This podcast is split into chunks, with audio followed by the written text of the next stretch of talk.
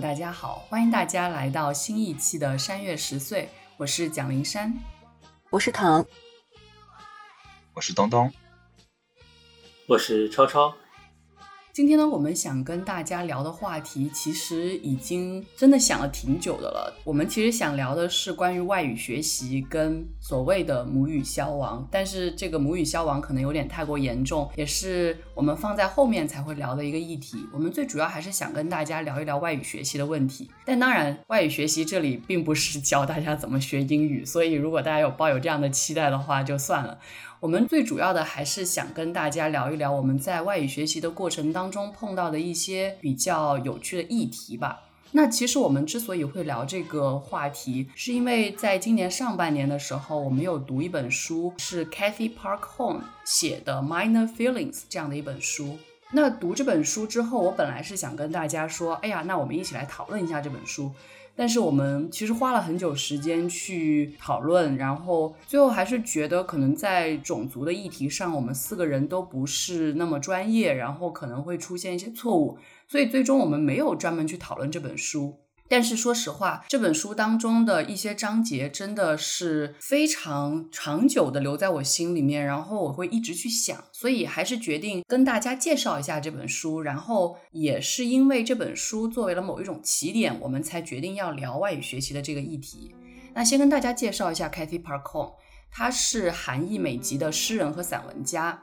Minor Feelings 呢，将回忆录、文化批评和历史融合在一起，揭露了美国种族主义的真相。Kathy 作为韩国移民的女儿，在羞耻、怀疑和忧郁中长大。她后来明白，当美国的乐观主义与你自己的现实相矛盾时，当你相信别人对你的种族身份的谎言时，就会出现这些所谓的 minor feelings。他以自己的故事为入口，对当今美国的种族主义进行了更深入的审视。这本书追溯了他与英语的关系、与羞耻和抑郁的关系、与诗歌和艺术创作的关系，以及与家庭和女性友谊的关系，从而发现和说出真相。其中的第四章，它的名字就叫做“坏英语 ”（Bad English）。其中有一段话真的是给我印象很深刻，所以想跟大家在这里分享一下。我先把英文念出来好了，因为中文是我自己翻译的，我觉得翻译的不是特别好，因为有些词确实非常难翻。那先跟大家分享一下这段话的原文。It was once a source of shame, but now I say proudly, bad English is my heritage. I share a literary lineage with writers who make the unmastering of English their rallying cry, who queer it, Turk it, hike it, Talibanize it, utter it by hijacking English and wrapping it into a fugitive tongue. To utter English is to make audible the imperial power sewn into the language to slit English open so its dark histories slide out。那接下来是我自己的一个翻译。这曾经是耻辱的来源，但现在我骄傲地说，坏英语是我的遗产。我与那些将英语的无主化作为集结号的作家们有着共同的文学传统。 他们通过劫持英语，将其扭曲为一种不固定的语言，使英语变得酷儿化、扭曲、黑客化、卡利班化、他者化。这里的几个词其实非常难翻。那个 Turk，它其实原意是跳电臀舞的意思，那这里我就直接翻译成扭曲了。然后卡利班这个词其实是莎士比亚戏剧《暴风雨》中的一个半兽半人怪物，然后把它用话来去形容。然后最后一句是将英语他者化，就是让人听到缝在语言中的帝国主义，并把英语切开，让它的黑暗历史划出来。所以其实这句话真的很打动我，特别是这句“坏英语是我的遗产”。所以我们其实今天也想聊一下英语，所谓语言的好坏。这种语言能力的好坏，然后另外一个出发点，其实就是因为我自己的英语学习，我也是学英语专业的，所以对于语言学习这件事情本身也有很多的思考。那今天我们就一起来聊一下关于外语的学习，关于语言的学习，也关于我们自己的所谓母语。首先，第一个问题想问大家的就是：你觉得语言能力真的分好坏吗？然后，如果是分的话，你觉得是怎么样的？如果不分的话，又是怎么样的？那我们从东东开始。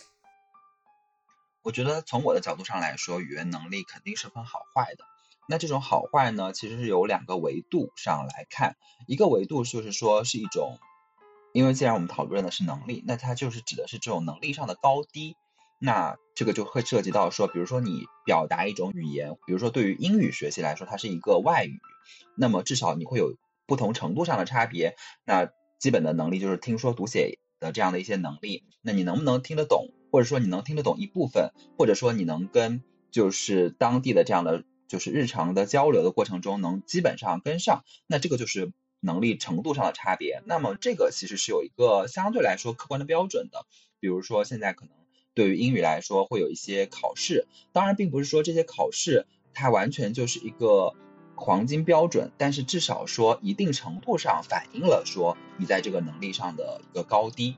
但另一方面，就是可能像灵山前面讲到这个《Minor Feelings》里面的这个作者说，他把自己的这种坏英语作为一种骄傲。那么，我觉得这个其实，因为作者本身他其实已经不存在我们前面提到的这种，就是在英语听说读写这上面的一个基本交流的这个障碍。那么，他所谓的不好或者坏。那其实是指这种就是优美与否，表达顺畅自然与否，或者说和原本的就是一些常用英语的人的这种使用习惯是否一致。那么在这个点上，我觉得其实也是存在着说就是好和坏的。当然，就是这种好和坏，它相比于前面讲到这种能力上的高低，它就没有那么客观的标准。那它有点像是，比如说我们在讨论一个文学作品。或者说一个人的这种书面或者口头的表达，他是不是足够优美？那这种标准，它相对可能每个人是不一样的，但是它肯定也是有就是一个相对的标准在那里的。我们能够分辨出，比如说很简单的，就是我们之前在讨论张爱玲的时候就会说到，就是张爱玲她在用中文写作的时候，她那种对于语言的这个掌控能力，对于这种细节的这种描绘能力，那么在当她用英语写作的时候，其实。并不是说他的这个英语啊不准确，语法有错误啊，但是确实就失去了他在中文表达上的这种非常高的这种能力。那这个其实就是另一种层面上的好和坏啊，但是这个标准可能是可以去商榷的，但我仍然认为是存在着说好和坏这个差别的。那超超呢？我的看法基本上和东东是一样的，就是。既然说是语言能力的话，那这个能力是可以分好坏或者高低的。这个能力实际上也就是你可以做到多少东西的一个可能性。比如说，我们表达的通畅、理解没有困难，然后我们可以用更多的词汇、更丰富的修辞手法等等这些东西。包括前面东东说的，甚至可能可以去挖掘这个文字里面的一些表达上面的，比如美感啊、艺术感等等。就如果可以做到这些，那可能就是我的能力是更多的、更强的，或者说更大的。但是，呃，像前面林珊说到的这个 bad English，觉得这个可能和能力没有太大的关系，可能是另外一个维度上面讨论的东西。那如果我们去说语言能力的话，我觉得是可以去区分这个东西的。嗯，躺呢？我其实也差不多，我的好坏是以使用目的来区分的。如果目的就是交流沟通，那好坏的标准就是能不能有效的达成交流的目的。这里面又会区分很多的场景，比如你出去旅游要买东西，那买到东西就是目的。如果想和当地人聊天，你对当地语言熟练当然好，不懂的话，其实比划比划，再不济现在有各种翻译软件，双方明白是什么意思也就可以。那在这种场景下，其实不光是语言能力。反而是沟通的能力以及沟通的意愿是占更大部分的。但如果你出国读书要使用外语听课写论文，就是又不一样，使用目的变了，他对语言会有更多的要求。听课你要听得懂，写论文要能够表达清楚。再有，如果你是想更深入的了解当地的文化，那语言之外还需要了解历史啊、社会啊、文学啊等等很多东西，还有当地的俚语啊、俗语啊等等等等。不管是哪种情境，可以达成目的就够了。但是达成目的之后，仍然会有一个相对更好或者不那么好的标准。但如果不是环境有硬性的要求，或者自己对自己有高要求，我觉得没有必要太过于纠结。我确实非常赞同刚刚躺说的这番话。我从我自己的一个经历出发，然后不管是学习经历也好，或者是教学经历也好，我都可以跟大家再聊一聊这个所谓语言能力的问题。那我们拿英语来举例好了。英语专业里面其实会分五块，刚刚东东有提到其中的四块，就是所谓的听说读写，然后是译。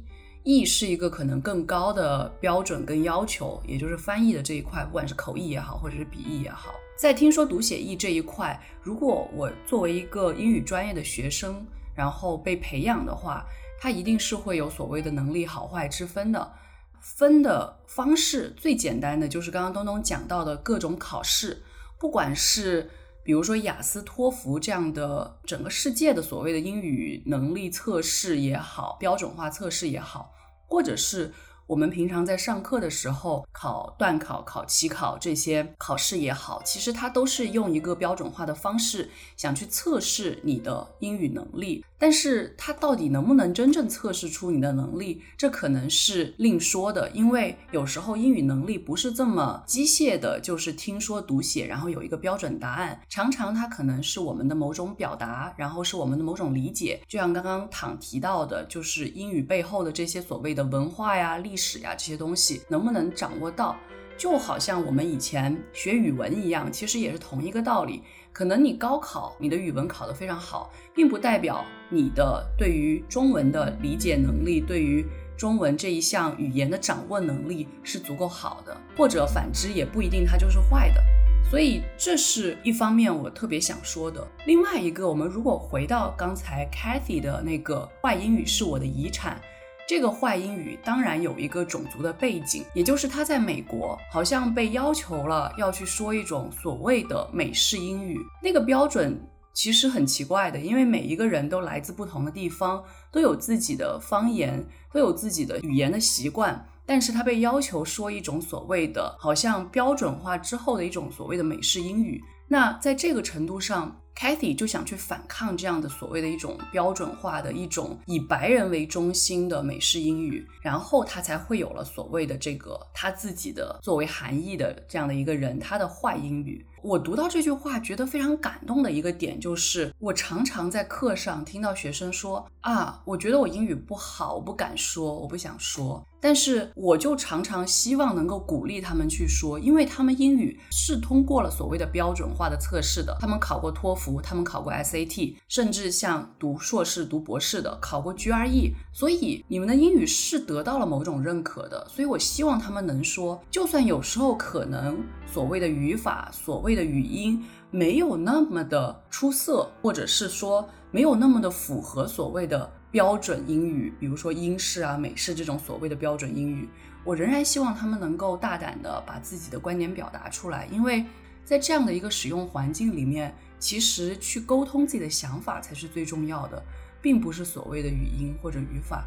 其实这两点是我问这个问题特别想传达的一些信息。那接下来我们就来聊一聊我们自己的学习过程当中的一些纠结。我想问一问大家，有没有纠结过所谓的语音或者是语法？我刚才不断提到的就是语音里面其实有所谓的标准的所谓的英音，还有美音。然后所谓的标准音就是所谓的 received pronunciation，那也可以称为所谓的 BBC 英语啊，或者是所谓的女王。式的英语啊，然后大家如果看很多 BBC 的英剧的话，就会听到那样的一些所谓的标准英音。当然，里面也有一些爱尔兰人或者苏格兰人，然后大家的口音也是不一样的。但是如果大家一一一去听英剧，或者是看一些 BBC 的新闻，就会很明显的发现。当然，这些年随着我们的意识的增强，其实在 BBC 也出现了很多别的发音方式的英语，我觉得这是可喜的现象吧。再比如说语法上面也会有很多的问题，就是什么是所谓的对的语法，然后怎么去表达是对的。我自己印象特别深刻的一件事情，就是我们在用一个所谓一方面另一方面这样的一种讲法，也就是 on the one hand，on the other hand。那我们在学习的过程当中，一直都是要求这两个词要一起用的。然后我有一个来自法国的老师，他是在比较文学系，然后他也是一直强调说这两个词一定要一起用。然后有时候我忘记了，他会专门帮我补回去，就是在改文章的时候。但是我发现，其实美国人自己并不这样做。就是我常常会注意到，就是所谓的美国的这种 native speaker，就是好像你就是说美语的这种人，他们其实完全不在意，就他们觉得啊，可以啊，就有时候用 on the one hand，有时候用 on the other hand，不一定要两个并用啊。然后你去提的时候，他会去回想说啊，是要并用的吗？还是不用并用的？就是会有这样的状况出现。所以我觉得，好像作为一个语言的学习者，我没有那么大的自由去运用这样的一门语言，这是我觉得有点悲哀的地方吧？可能。所以从另外一个程度上，这又去回应了，就是 Cathy 所说的这个坏英语，到底谁是坏英语呢？对吧？所以啊，这是我自己的一些想法。那我们再来听听东东的想法。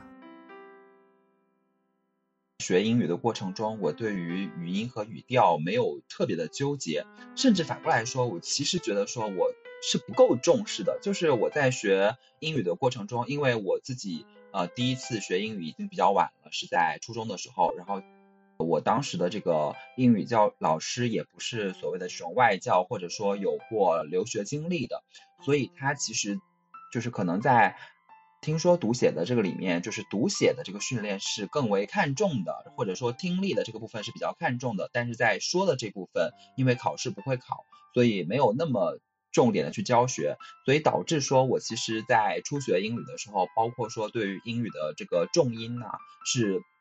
不太那么重视的，当直到我到了大学以后，我才会意识到说很多单词我的这个重音的位置是不太对的，有时候会导致说在说的过程中有一些单词因为重音位置不对的问题，会导致我在跟别人如果用英语交流的过程中会有一些我认为我其实发音对了，但是他其实不理解我到底说的是哪个单词。但是就是灵山前面讲到了说，当然就是。比如说英式有一种发音的标准，美式有一种发音的标准，然后即使在英国，可能有 BBC 有一套发音的标准，但是可能英格兰口音或者说苏格兰口音他们是不同的。但是对于这件事情来说，我觉得就会回到说躺前面讲到的，就是关于使用目的的这一块，就是因为就像在国内一样，可能每个地方大家会说普通话，但是会有比如说江西普通话、武汉普通话，就是。会有所谓的带口音的普通话，但是这种带口音的普通话在日常生活交流里面是没有人会在意的。但是如果你放在广播电视节目里面，因为它是一个全国通用的这样一个语言，那尤其是在这种正式的这样的一些场合里面，它当然要去制定一些所谓的统一的标准，规定说这个发音是怎么样子的，然后怎样可能是相对更正确的一个发音，但并不是说要求你，你不是一个主持人，或者说你的。这个语言演讲的这个场合不是一个要求你要发发音到所谓的这种 BBC 发音的这种场合，那这种就无所谓。但是我仍然认可说这样一个标准它是有意义的。但是在语法上的话，我觉得就是我确实在学习的过程中是倾注了比较多的这样的一个精力的。那当然就是在学习的过程中，因为你要考试嘛，那这个本来就是要考试的部分，所以会比较在意。那在工作以后会用到英语的这个场合，其实尽管林珊说可能，比如说在美国，呃，他们自己有时候在一些这个所谓的现在我们认为是正确的这个语法的这件事情上，美国的当地人并没有那么在意。但是因为我使用英语的这些场合是商务英语，那我相信就是至少在国内。那么你的商务英语里面，如果出现了一些比较不规范的这样一些用法，是会影响到别人对你工作能力的这样的一种认知的。那包括说，其实呃，因为我的工作虽然其实跟就是国外的这些就是同行沟通的并没有那么密切，但是也是有一些这样的一些沟通的。我在注意到他们给我发的邮件的时候，我会意识到说，其实他们的这种语法呀，然后包括说一些词汇啊，都会。很严苛，这也是他们展示他们工作能力的一种方式。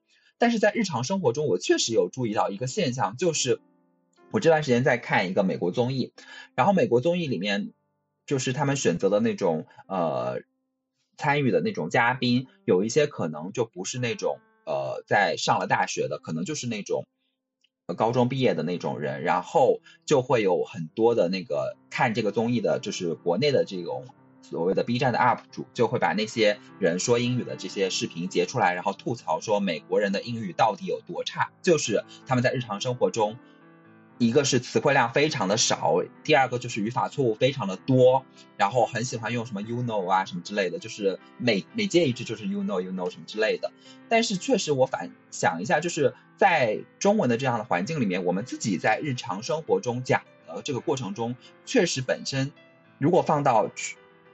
高考的这个语文试卷里面，我们自己这个讲的过程中，很多东西它就是有语病的，或者说逻辑没有那么通畅的。但是这是日常生活中的一种交流。但是如果我们真的自己要就是写成书面的东西的时候，我们也我们就会更相对更注意这些东西。那么这个就是取决于说前面谈述到这样的使用目的的问题。那么就是你在日常生活中，在语法这个事情上也是不会那么去在意的，但是仍然是。当你在这个书面的，或者说在一些更正式的这个场合的时候，是要去注意的，嗯。但是如果比如说，呃，林珊前面讲到了说，有些美国人他其实在书面表达上也没有那么在意，那我觉得那可能是一些就是仍然是一些相对没有那么正式的场合吧。我相信就是在美国的那些工作场合，尤其是一些。啊，比如说学术交流啊，或者说从我的角度来说，比如说在金融行业的这样的一些交流上，就是涉及到工作的，他们应该也是会对一些语法是有一个相对更严谨的这样的一个标准。刚刚东东说的这些，真的让我想到了好多好多事情，就是很多点，我觉得都可以生发出去。先说一个好笑的，好了，也不是好笑的，就是觉得可以跟大家说一下为什么的一个事情，就是为什么美国人喜欢用 you know 呢？you know 就好像逗号或者句号一样，当你不知道该说什么的时候，或者就像嗯啊，然后就是一样，就刚好插个 you know，然后我再想一想该怎么说，所以就很多很多，就是。这里的日常交往当中，你会听到无数的 you know 或者什么 kind of，然后再难听一点的，就用那种粗话来当逗号句号的也有。这些我觉得确实是日常交流当中会出现的一些问题也好，或者一些习惯也好。我刚开始非常的拒绝，但是后来感觉习惯了，就大家都这样说，我都有时候会被带着这样讲。虽然我以前学英语的时候非常在意这个事情。其实刚刚东东提到很多问题，我想突然想追问一下其他两位，就是你们是什么时候开始学英语的？超超是什么时候开始的？我们应该是小学正常的开始英语课是四年级还是五年级？好像。嗯，躺呢？我们是小学五年级，但是我记得我们下一届就立刻变成三年级开始学英语了。对对对对对，我们也差不多，就是我们也是小学五年级开始学英语，然后我们的上一届其实是好像六年级或者初中才开始的。当时有一个我自己的小插曲，就是当时在桂林，就是大概两千年左右的桂林，刚刚兴起办各种英语培训班，然后很贵。就像刚刚东东提到的，所谓的什么外教呀，或者是有留学经历的老师啊，其实相对来说在桂林都比较少。我当时四年级的时候，我爸妈就很纠结要不要送我去上英语班，就觉得啊可以提前学一点，然后会好一些。但当时其实觉得太贵，然后我还是没有去学。然后后来到了五年级的时候，还是觉得很有必要，然后我爸又还是帮我报了名，就觉得挺有趣的这件事情。但是我不得不说，就是我跟我表弟差了大概十三四岁的样子，他是从幼儿园开始学英语的。当然，幼儿园学英语是等于我小姨帮他报班学，但是你就会觉得真的差别好大，就是所谓的什么时候开始学英语。从我们小的时候到现在，真的变化很多。然后另外一个就是我刚刚提到这个所谓外教跟留学经历。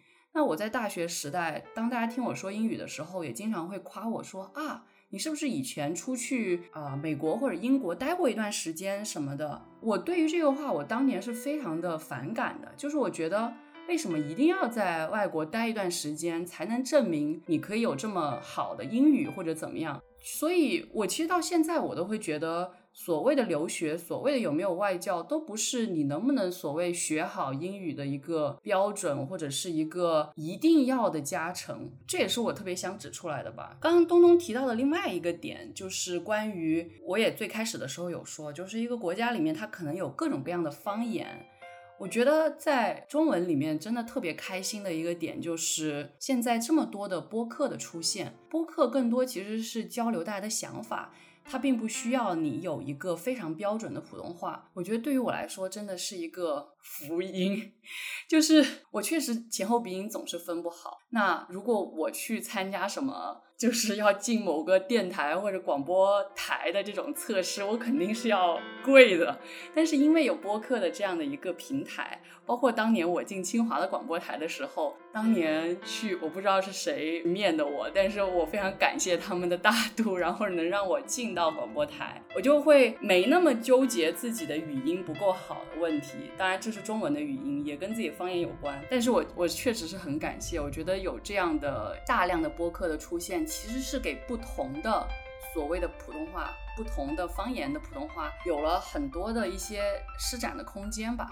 然后另外就是现在这么多的方言的这些 rapper，我也是觉得非常好玩。就不管是重庆比较有名，然后武汉也有，然后长沙的，我都觉得这些话离我更近，所以我觉得是一个让人很欣喜的现象。那刚刚东东说到的另外一点，就是这种正式场合的相对要比较严格的英语或者严格的外语，其实我是有感受的。就是我记得我有个同学，他是做法律方面的工作。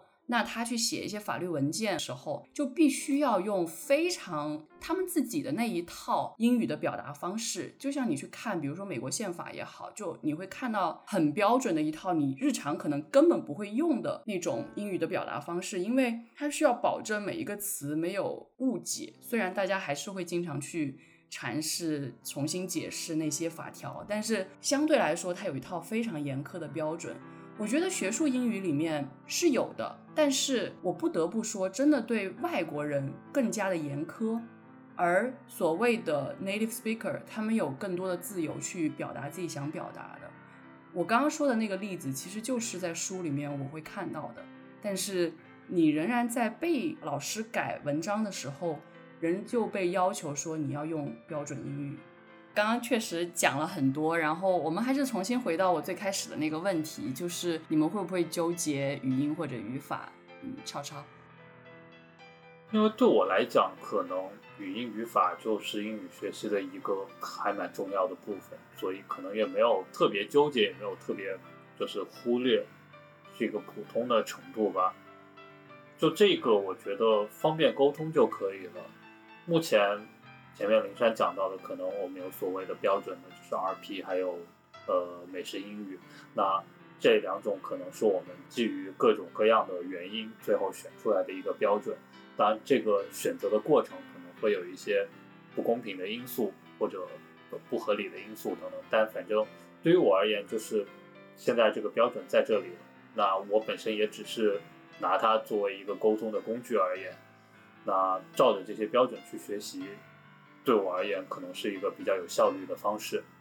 当然，由于我们目前可能前面灵山提到的有一些教材编写和考试设置的一些问题，那我们可能有的时候会过于的追求一些可能实际在实际应用当中并不是特别有现实场景的这些问题，或者说有一些过于吹毛求疵了等等这种情况。那当然这是另外一个话题了。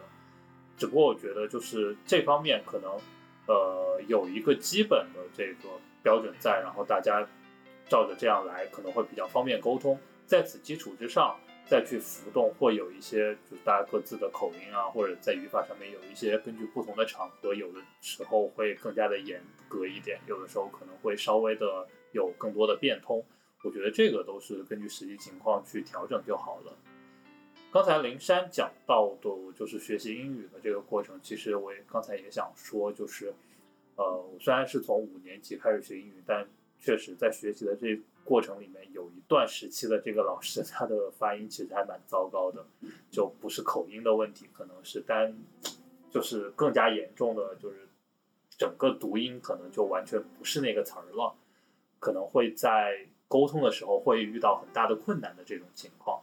但因为这个老师其实人还是蛮好的，所以我觉得就只是可能受限于他过去的一些经历啊，然后包括我们整体可能也受限于当时的时代、经济啊等等这一系列的因素，所以存在的这种教学的专业能力上面可能会有一些些问题。像这种情况，我觉得可能还是要尽可能的去把它改过来，因为这个确实是很影响交流的。嗯，那躺呢？我自己之前对于发音和语法都有过很纠结的时候。发音这一点是从小学的时候，老师会要求我们模仿磁带发音，也就是那个时候开始，大家都有买复读机，不但可以反复播放，还可以录入，然后比较你自己读的和磁带读的，反正就是有这么个功能。但是我并没有这样用过。早读的时候，大家都是在那儿嚎着嗓子在读课文。没有说专门去注意发音，而且我们小地方的老师自己的发音也不标准，或者说 非常不标准，经常说的英文有很浓的方言的味道。那个时候对我来说，可能除了英文磁带，没有什么能够让我接触到英文发音的内容。基本上到高中的时候都是这样，老师仍然是说着带方言口音的英文，我们接触到的只有磁带。我除了有一次就是李阳疯狂英语，当时到我们学校去宣传。就是在操场上非要带着大家大声读英语，还要大家互相疯狂英文对话。我当时就想，哇，就社恐地狱实在是太可怕了。他同时还有卖他自己录的那个磁带和书什么的，但是因为我的同学们都买了那个书，于是我也去买了，但是也没有怎么用过。所以相对来说，老师对语法的要求是更高的。毕竟发音是不考的，但是语法是占很大部分。我记得在高考复习阶段，老师就不断的给我们总结各种语法点，背各种他编的顺口溜，背各种词组时态，经常就是抽查。我自己也有很多那种小本子，记各种各样的语法点。我还记得有一次我月考的时候，英语没有考好，英语老师找我谈话，他说：“你数学学再好有什么用？你以为你以后还会用到这些数学吗？只有英语是你以后一直都会用到的。”当时数学老师不在办公室。我现在就想，确实现在没有再用到高中数学，但是一直 有在使用英语。不过呢，曾经记得那些语法好像也没有那么重要，反而是后来对发音是有更多纠结的。因为上大学之后，我之前也聊过，给我一个很大的冲击就是我觉得大家英语都比我好。我们班有很多外国语学校保送的同学，还有很多大城市的同学。我记得刚入学的时候，有一次我去听一个讲座，是一位我忘了哪里的国家的政府官员。最后的提问环节有一个学长提问，我当时想，哇，他的发音怎么这么标准，好厉害！后来我也是很想纠正自己的发音，去看一些那种说是有助于学英语的美剧啊，还有去听什么 BBC 啊、VOA 啊之类的，都没有坚持下去。但是美剧看了不少。但是看的过程中间也已经忘了学英语的目的，反而是后来看各种怪力乱神的美剧，学到的是生活中间根本就不会用到的词。我反而可能到出国之后放弃了对发音的纠结，一方面是因为法国人的英文口音实在是太重了，另一方面是因为我整体上自信以及自在了很多。在我自己对自己纠结的时候，我就会纠结我所有的东西，而在我整体放松之后。我对很多问题就没有之前那么纠结了，就像我前面讲，只要达到使用目的就可以了。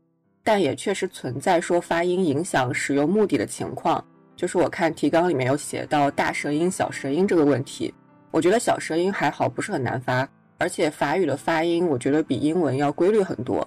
但是我房东是罗马尼亚人，我之前让他教我说几句罗马尼亚语的问候语，那个大舌音我就死活都发不出来。反过来，他每次说法语的都会发成了，所以在我们俩的这种情况下，发音确实会带来一定程度的沟通障碍。但是在我们的沟通中间，你说这个重要吗？其实并不是很重要，那个对话本身才是更重要的。刚刚躺提到了好多时代的眼泪，就是复读机是我第一次参加英语演讲比赛得到的一个奖品。我好像也像唐一样，并没有拿它，就是真的什么复读，可能用过一下，但是并没有坚持下去。然后哇，李阳疯狂英语，我都不知道那个杂志我买了多少期。就是我当年确实是蛮愿意买那个杂志学英语的。然后还有，我不知道你们有没有用过一个叫做空中英语教室的，也是我买过非常多期，甚至到初高中我也蛮常买的，就是用来学英语的。还有什么海外英语、校园英语这些杂志。我觉得都有点时代的眼泪。我不知道现在听众里面大家现在还在读高中或初中的有没有还在用这些杂志来学英语的？可能 已经不会用了吧，因为这些媒体形式可能都太老了。可能现在大家想学英语就打开网站，各种地方都可以找到东西，就看英剧美剧，可能都是方法。这个点也是我觉得特别有共鸣的，就是当年也是说，哎呀，要看英剧美剧学英语。根本不行，就只能享受看的过程，并没有真的学英语。后来我意识到，你真的想要靠英剧美剧去学英语的话，你必须重复看某一集，然后看到你可以背下来。可能零五年的《傲慢与偏见》那个电影是我真的用来学过英语的，就是因为我真的看了无数遍，然后也会去模仿它的发音什么的。这也是我当年做过的事情。其实刚刚大家提到语音的这一块，我到了大学的时候，其实是有语音课的，就是作为英语专业的一部分是要专门学语音的。然后当时也非常的纠结，其实我是非常非常纠结这些事情，因为我确实是外国语学校的，然后我在外国语学校里面，我对自己的英语其实是比较自卑的。我应该讲过好多次在节目里面，就是因为大家的英语实在都太好了，然后你就会觉得自己英语好差，然后也不敢讲。虽然我是一个很愿意发言的人，但是仍然会有那一层就是不敢的那个层面。尤其是我发英语当中的 th 的这个音，如果你按照标准的语音的那个东西，它是一套贯穿所有语言的一套语音标准。那这个 th 的音要怎么去发？它有两种，甚至还有更多种，我从来都没有真正发好过。然后当时我非常纠结。就是它有时候它是有一个声带的带动，有时候没有声带的带动，就这些东西太细节了，有时候总是做不好。然后当年非常纠结，后来我发现有什么好纠结的呢？你就算把 th 发成了 s 又怎样呢？大家都听得懂你在讲什么，所以就是会渐渐放下这些事情。但是那确实是一个很很长的过程。在语音这一方面，我现在确实是完全没有以前那么纠结了。就像我们不断强调的，其实交流才是最重要的。如果大家互相能听懂，那就行了。那为什么要纠结语音呢？然后语法这一块，我不得不说，我现在仍然在纠结。就像我说的，我写文章过程当中，依然会被老师、会被美国的同学去纠正我的语法，有时候挺挫败的。但是我看了 Cathy 的书，我又会觉得。有时候我可能需要一些反抗，但是这种反抗又建立在我现在还在读书，然后我能不能毕业仍然是老师去决定，所以就会有一些很纠结的层面。所以我不得不说，至今我依旧是比较纠结于语法的。但是我们又说回这个标准英语的问题，我很想问大家，你们对于所谓的标准英语有没有执念？然后如果有的话，你觉得这种执念是怎么来的？那我们从东东开始。比如说出去旅游，然后商务的英语的使用，然后包括说看英剧美剧的时候，希望说自己在生肉的时候也能够听懂，所以这些都不涉及到自己需要发出标准的英语。比如说你去旅游的时候，没有人会在意你发的是不是标准的英语，他只要听懂了就可以。但反倒是说，确实就是在语言的过程中，如果说对一个所谓的标准语言有执着的话，是对于普通话这件事情，我是有过一定的。执着的时期的，就是尤其是在我来北方念大学以后，就是周围的人的普通话，相较于从南方来的人，可能相比来说是更好的。而且另一方面来说的话，因为我也是上了大学以后就加入广播台，那么广播台的话，它确实有某种程度上是一个前面提到的，就是更为。正式更为官方的这样一种场合，那么你是有一定程度上的义务去使用这种标准的语言的。那在那个过程中，我是会努力去纠正自己的这个普通话的发音，然后努力去学习这一部分，然后也去考所谓的普通话的考试啊这些东西。所以相较于就是标准的英语，我觉得就是普通话的这个部分会给我更大的一个压力。而且当时的话，就来到北方以后，因为大家周围的人可能相对来说，比我在高中的时候，大家的这种普通话的这个发音会更好，那么也会给我一种这种融入这个圈子的这种压力。就是当你在使用一种不同的语言的时候，你会有一点点就是跟大家有一定的距离感。所以我会希望说自己能够使用这种标准的普通话去融入这样一个集体。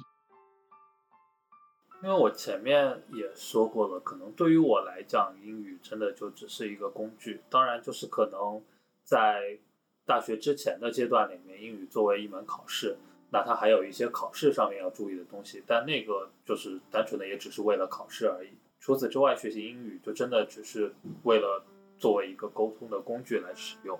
那我可以用英语去和更多的人沟通，可以阅读更多来源的信息。这样就足够了，所以目的是很明确的。那目的明确了之后，其实我觉得就是去平衡付出和收获，然后去衡量一个效率就可以了。像林珊前面讲到的，可能他会有的时候很纠结那个标准，对于我而言，可能就不会有这样的一个想法。我觉得就是如果大家都听得懂，那 OK，那我没有必要花很大的功夫去学它，或者有一些东西其实。也没有多大用，但是可能我本身也不用付出多大的努力就可以做到，那我也 OK，我也可以去做一下。所以其实我觉得就是这样取得一个平衡就好。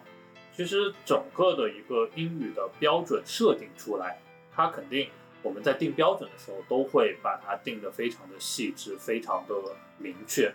我觉得这个是合理的。就是如果我在标准里面就把一些东西写的不清不楚的，或者说怎么样都可以。可能这个标准定出来就是不太好，但是在后面大家去实际使用的时候，随着大家使用的一些情况，然后随着整个时代其实都在变化，那有一些标准里面的东西可能也就不再适用了。那大家平时也没有必要非要都参照着标准来，以及甚至有的时候，其实如果大家都习惯了某一种标准以外的表达方式，那可能标准就干脆直接修改一下，把这个纳进去。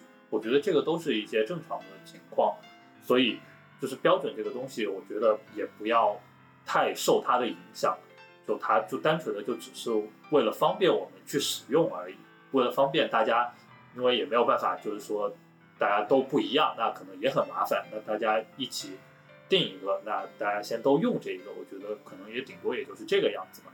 但是还是要再重复一遍，就是这个东西只是我把英语当成一个工具使用。如果需要考试的话，请大家还是认认真真的按照标准来执行。其实刚刚超超提到的一个点，我觉得挺有趣的，就是其实一个语言它肯定是在不断的变化过程当中，然后它也在融入原本可能不属于这个语言的东西。那在每一个语言里面，我们可能都有看到这样的现象。然后我不知道你们有没有学过，但是我记得我是可能英语专业里面有学过的一个点，就在于其实从所谓的英式英语到美式英语的一种变化，里面有一个非常重要的现象或者重要的特征，就是美式英语会去简化英式英语里面很多的表达，因为我们知道英式英语是一个有阶级的语言，就像我刚刚提到所谓的 RP 这样的发音，它也是阶级的一种表现。美式英语里面就想简化这些很阶级的一种、很带有阶级特征的一种表达方式，然后把所有的语言都简化，让它能够更清晰、更加简明的表达出来。这是当时的一种变化，我觉得也是一个就是语言变化里面挺有趣的现象。那接下来我们再来听听唐对于这个所谓标准语言、标准英语的执念是怎样的。我自己对标准英语是没有太多纠结的，但是我记得可能每隔几年网上都会有人说，哎，为什么外交场合的一些翻译发音这么不标准，都带有中式的口音？我自己之前也有试图学过什么赖世雄美语什么什么的，但就像我前面讲听那个 BBC 和 VOA 一样，都没有坚持下来。后来是英剧和美剧看多了，对标准这个概念产生怀疑。因为标准本身就是一个特别笼统的东西，我们所说美式英语，似乎是在说美国人都这么说英语，但是美国人这个概念本身就不是标准的统一的。就像我们几个虽然都说普通话，但是仍然都不一样。所以我会觉得对标准的纠结会忽略掉更多有生命力、有文化背景的表达，因为标准它不仅仅是发音的标准、语法的标准，也是表达的标准。我们日常中可能常常会遇到一些情境，就是我们用方言描述的某种状态，在普通话里找不到对应的表达。这个在所有的语言里都是存在的。我记得赫塔米勒在他的《国王鞠躬，国王杀人》里面有一篇标题是叫“每一句话语里都坐着别的眼睛”。他说标准德语会说风在吹，但是他自己所在村子里的方言德语说的是风在走。再比如我们之前读过的《这个世界土崩瓦解了》，里面也有涉及到当地的语言，比如村民们会把冰雹叫做“天空之水的果仁”。冰雹是一个很无聊的词，但是天空之水的果仁是一个很有画面感和想象空间的词。再比如，也是我们之前节目里读到过的，会有一些无法翻译的词汇，通常都是用一个词去描述某一种状态，比如米兰昆德拉的客奇，帕慕克的呼愁。不同的这种表达是源于对世界的不同观察。那当某种标准成为标准，无论是普通话还是某种标准的英语。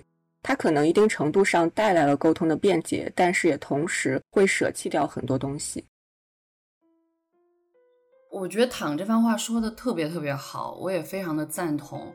我觉得我看 Cathy Parkon 的 Minor Feeling 的时候，尤其他说到这个话英语的时候，我有相似的感受。就我觉得，其实每一个人都在拓展英语原本的边界，在给这个语言注入新的活力。不管你是用英语来写作，还是用其他的语言来写作，其实都是对各个语言的一种交流、跟沟通，还有融合所做出的某种努力。所以在这个点上，其实所谓的标准语言就应该是去被打破的。当然，说这些，如果说回所谓的标准英语这个问题，当然是源自于我自己。我当然对标准英语有强烈的执念。我当年学英语的时候。从初中开始，当我意识到哦，其实有英式英语跟美式英语的区别的时候，因为我当年太喜欢英剧还有英国电影了，然后也很喜欢英国文学，就是我的阅读经历都是从浪漫主义时期的英国文学开始的，所以我当年非常想学一口所谓地道的。R.P. 式的英语，B.B.C. 式的英语，这个事情一直持续到我来美国之前，我都强烈的希望自己能够保持那种很标准的一种英语，不管是发音也好，表达也好，就包括我们可能以前英语课上经常会学啊，英式英语这个词是这样表达，美式英语其实它用的是另外一个词，然后有时候你要去变成 I.N.G. 形式或者是 E.D. 的形式的时候。可能在英式英语是把那个字母重复一遍，然后在美式英语里面，可能它只用那个字母只用一遍。就这些东西，我都会非常非常的在意，然后也希望自己足够的标准。但是我来了美国之后，我是觉得我渐渐的放下了这种执念，可能跟就是这个地方确实很多元有关。我到了加州之后，渐渐意识到，诶，原来。加州人说的英语是加州口音，就是我去纽约的时候，我就发现我说的话带着加州的口音。有这些时刻，当然还有其他的地方一定会有自己的口音，因为我没有去那地方，刚开始都意识不到。可能我去到某个地方旅行的时候，我会发现，哎，好像他说的英语的那个发音又不太一样。然后再包括就是你跟来自世界各地的人沟通。他们没有你那样的那么强烈的执念的时候，我才会觉得啊，为什么我需要有这种执念呢？就会去有很多的反思。这个时候再去回想以前我在大学时代学英语专业遇到的各种各样的讲法，比如说所谓的 Chinglish，就是中式英语，或者是以前学所谓的各种各样的混杂语言，包括皮青语或者是克里奥尔语，还有什么洋泾浜英语这些东西，你才会意识到他们为什么会有那样的一些存在。尤其是对中式英语，我没有以前那么排斥了，因为我在大学时代其实是学过一本书的，也就是。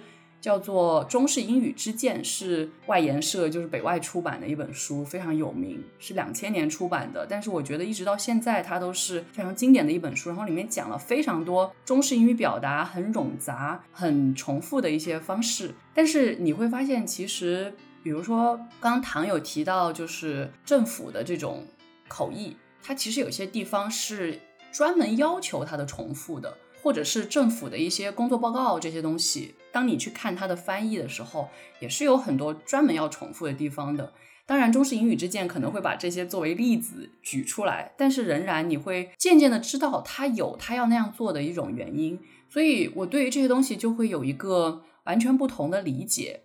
但是在这个地方，我又想指出来的一点是，也是来了美国之后的另一层思考，或者说。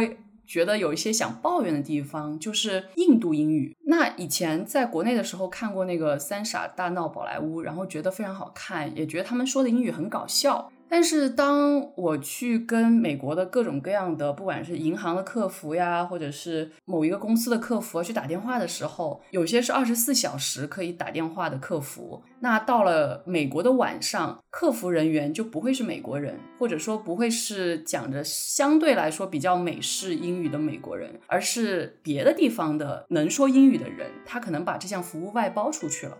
哇，我就会意识到，就是有一些具有地方特色的英语，我真的听不懂他在讲什么，就是完全是懵的状态。包括有时候参加一些会议，然后遇到一些别的地方的英语，我也会觉得非常难去跟上他的整个节奏。他可能讲话也很快，然后他又带了他自己的一个方言的英语口音，我就会觉得真的很难跟上。但是我原本可能是想去抱怨他们，但是我渐渐的又会去。不断的去反思，觉得是应该自己去加强这方面的训练或者学习，多去听这样不同的英语，而不是只是纯粹的去抱怨对方。这大概是我自己对于所谓标准的语言的一些感受。那我们接下来再来聊一下下一个问题，也是我觉得我经常会碰到的一个问题吧，就是你在和以英语为母语的人进行交流的时候，有没有作为一个不是。当地人就是 non-native speaker 这样的一个压力呢？那我们从东东开始。我其实没有这种作为就是非本地语言使用者的这种压力，但是就是说，可能是因为说我的英语的就在前面提到的，我认为说英语能力是有高低之分的。我在就是用英语表达的时候，我觉得我还没有到达说我可以用英语去思考，用英语自如的去表达的这个程。度，所以在有一些场合的时候，我会意识到说我自己的这个能力是不够的。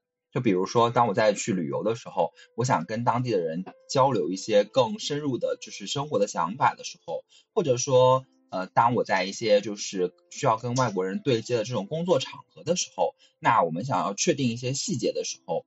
书面的这样的一些沟通，我觉得我可以沟通的清楚，但是需要一些在线的、及时的这种沟通的时候，我会觉得说有一些，比如说涉及到合同的细节的时候，我会觉得说我这个能力是不足的。那这一块不是说是一种压力，是就是确确实实说在这一块上，我的这个能力达不到我的这种目的，那这个我会就是觉得说，那我需要去提高。那超超呢？我觉得可能对我来讲不太有这种压力吧，因为我一般可能想的也就是怎么把自己想要讲的东西表达出来就好了。尤其是像非正式的场合，那肯定是无所谓的。比如，其实我之前有在去日本的时候，和一家餐厅的老板娘就在那边聊了很久，但其实我的日语水平真的很差，所以聊的时候我都是。磕磕绊绊的，然后中间还试图用英文就是补上那些缺漏的地方，但我觉得那个其实也蛮开心的，也没有什么压力。然后如果是正式场合，可能会有一点点压力吧，比如说参加学术会议的时候要做 pre，那这个可能是会有一点的。但我觉得这个和灵珊所讲的这一种压力可能也不太一样。这个是因为毕竟如果我用外语去介绍我的研究成果。相对于我用母语来而言，可能会更困难一些。那相应的，在介绍的时候，可能压力会大一点。我觉得这个倒是正常的。除此之外，其实不会特别的去想说，哦，我不是一个 native speaker，所以我会感到更多的压力。这种可能不太会有。那躺呢？在我刚到法国的时候，对于说法语是有一点压力的。因为我在决定来法国之前，我是一句法语都不会的。出国前有上过一个月的课，当时在课上老师就说啊，法国人对法语特别自豪，要求很高，大家都不愿意跟你说英文。如果你法语说的不好，还会鄙视你什么的。就弄得我特别的紧张。但是来到这边之后，虽然说英文在这边的普及度可能不如周边其他国家高，但是也没有什么问题，年轻人也都会说英文。我也没有遇到过因为法语说的不好被鄙视的情况，反而会经常遇到很想跟我说中文的法国人。我觉得如果真的有被鄙视的情况，也不是什么出于对本国语言的热爱，而是一种傲慢。另外，巴黎本身也是聚集了来自世界各地的人，自然也就会有各种口音、各种乱七八糟的法语。那其实，在这种情况下，你去说，就比你说的像不像 native speaker 要重要的多。其实我想问这个问题，是因为我前段时间听了一个播客叫 Rough Translation，然后在里面就是在一个商务活动当中，博主他就讲了一个故事，说当一个英国人或者美国人走进一个新加坡的办公室的时候，在场的印度人、新加坡人、马来西亚人都突然沉默了，因为我们知道在印度、新加坡跟马来西亚，英语基本上都是官方语言，然后每个人都会。但是他们可能都带有自己当地的特色，然后他们可能在交流的过程当中会有各种各样的语音的来来回回。但是当一个所谓的就是又回到前面的一个问题，就所谓标准英语下的这样的，比如说英国人或者美国人，当他们来到这个工作环境的时候，突然间，虽然可能印度人、新加坡人、马来西亚人。也有些人是英语为母语的，但是突然间就有了所谓的 native speaker 的压力。我是觉得这是一个非常有趣的例子，它比我们这种所谓的把英语当做外语来学习的人，可能会有那种更加强烈的压力的状态。我觉得这种压力的来源，其实可能往深里去讲，其实还是有一种，就是因为比如说英国跟美国作为帝国的这样的长期的霸权，然后。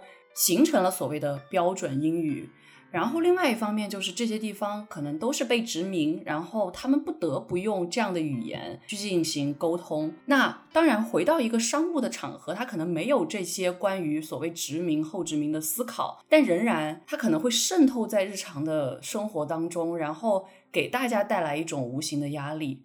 那对于我来讲，我觉得我自己的体验就是。我觉得我可能比较强烈的觉得有压力的时候，是当年小时候，呃，也不是小时候了，初高中的时候也一样，就是父母要求你去跟一个外国人讲话。那个时刻是我觉得最有压力的时刻，因为我总觉得自己英语不够好，然后我也不敢说。但是后来可能这种东西越来越少了，是因为当你可能学英语专业本来就要用英语表达，然后到了研究生，可能整一个知识体系也上去了，所以就那样的压力就会小很多。到了美国之后，我觉得有时候是有压力的原因，是因为我可能会沟通不畅。就是我有可能根本不知道这个东西怎么说，我有时候都不知道，哎，水龙头怎么说来着？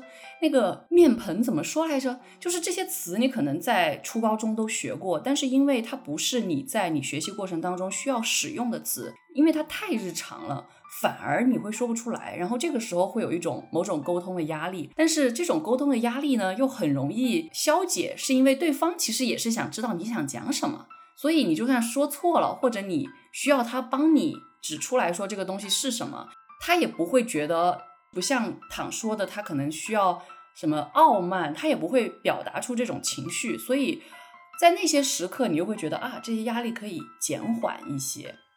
然后我觉得我跟超超有一个很相似的感觉，就是我当时去日本玩的时候，也是觉得自己日语其实不怎么好，然后说了五句话开始，我感觉我语法全错，然后词也想不起来。但是因为是普通的沟通，然后互相之间其实想知道对方的一些想法，所以还是会很顺畅，就是会觉得很开心，然后会沉浸在那个语言的环境里面，尽量用自己懂的东西去进行一种表达。我觉得正因为可能我的日语并没有很好，所以我反而觉得那样的状况下很放松。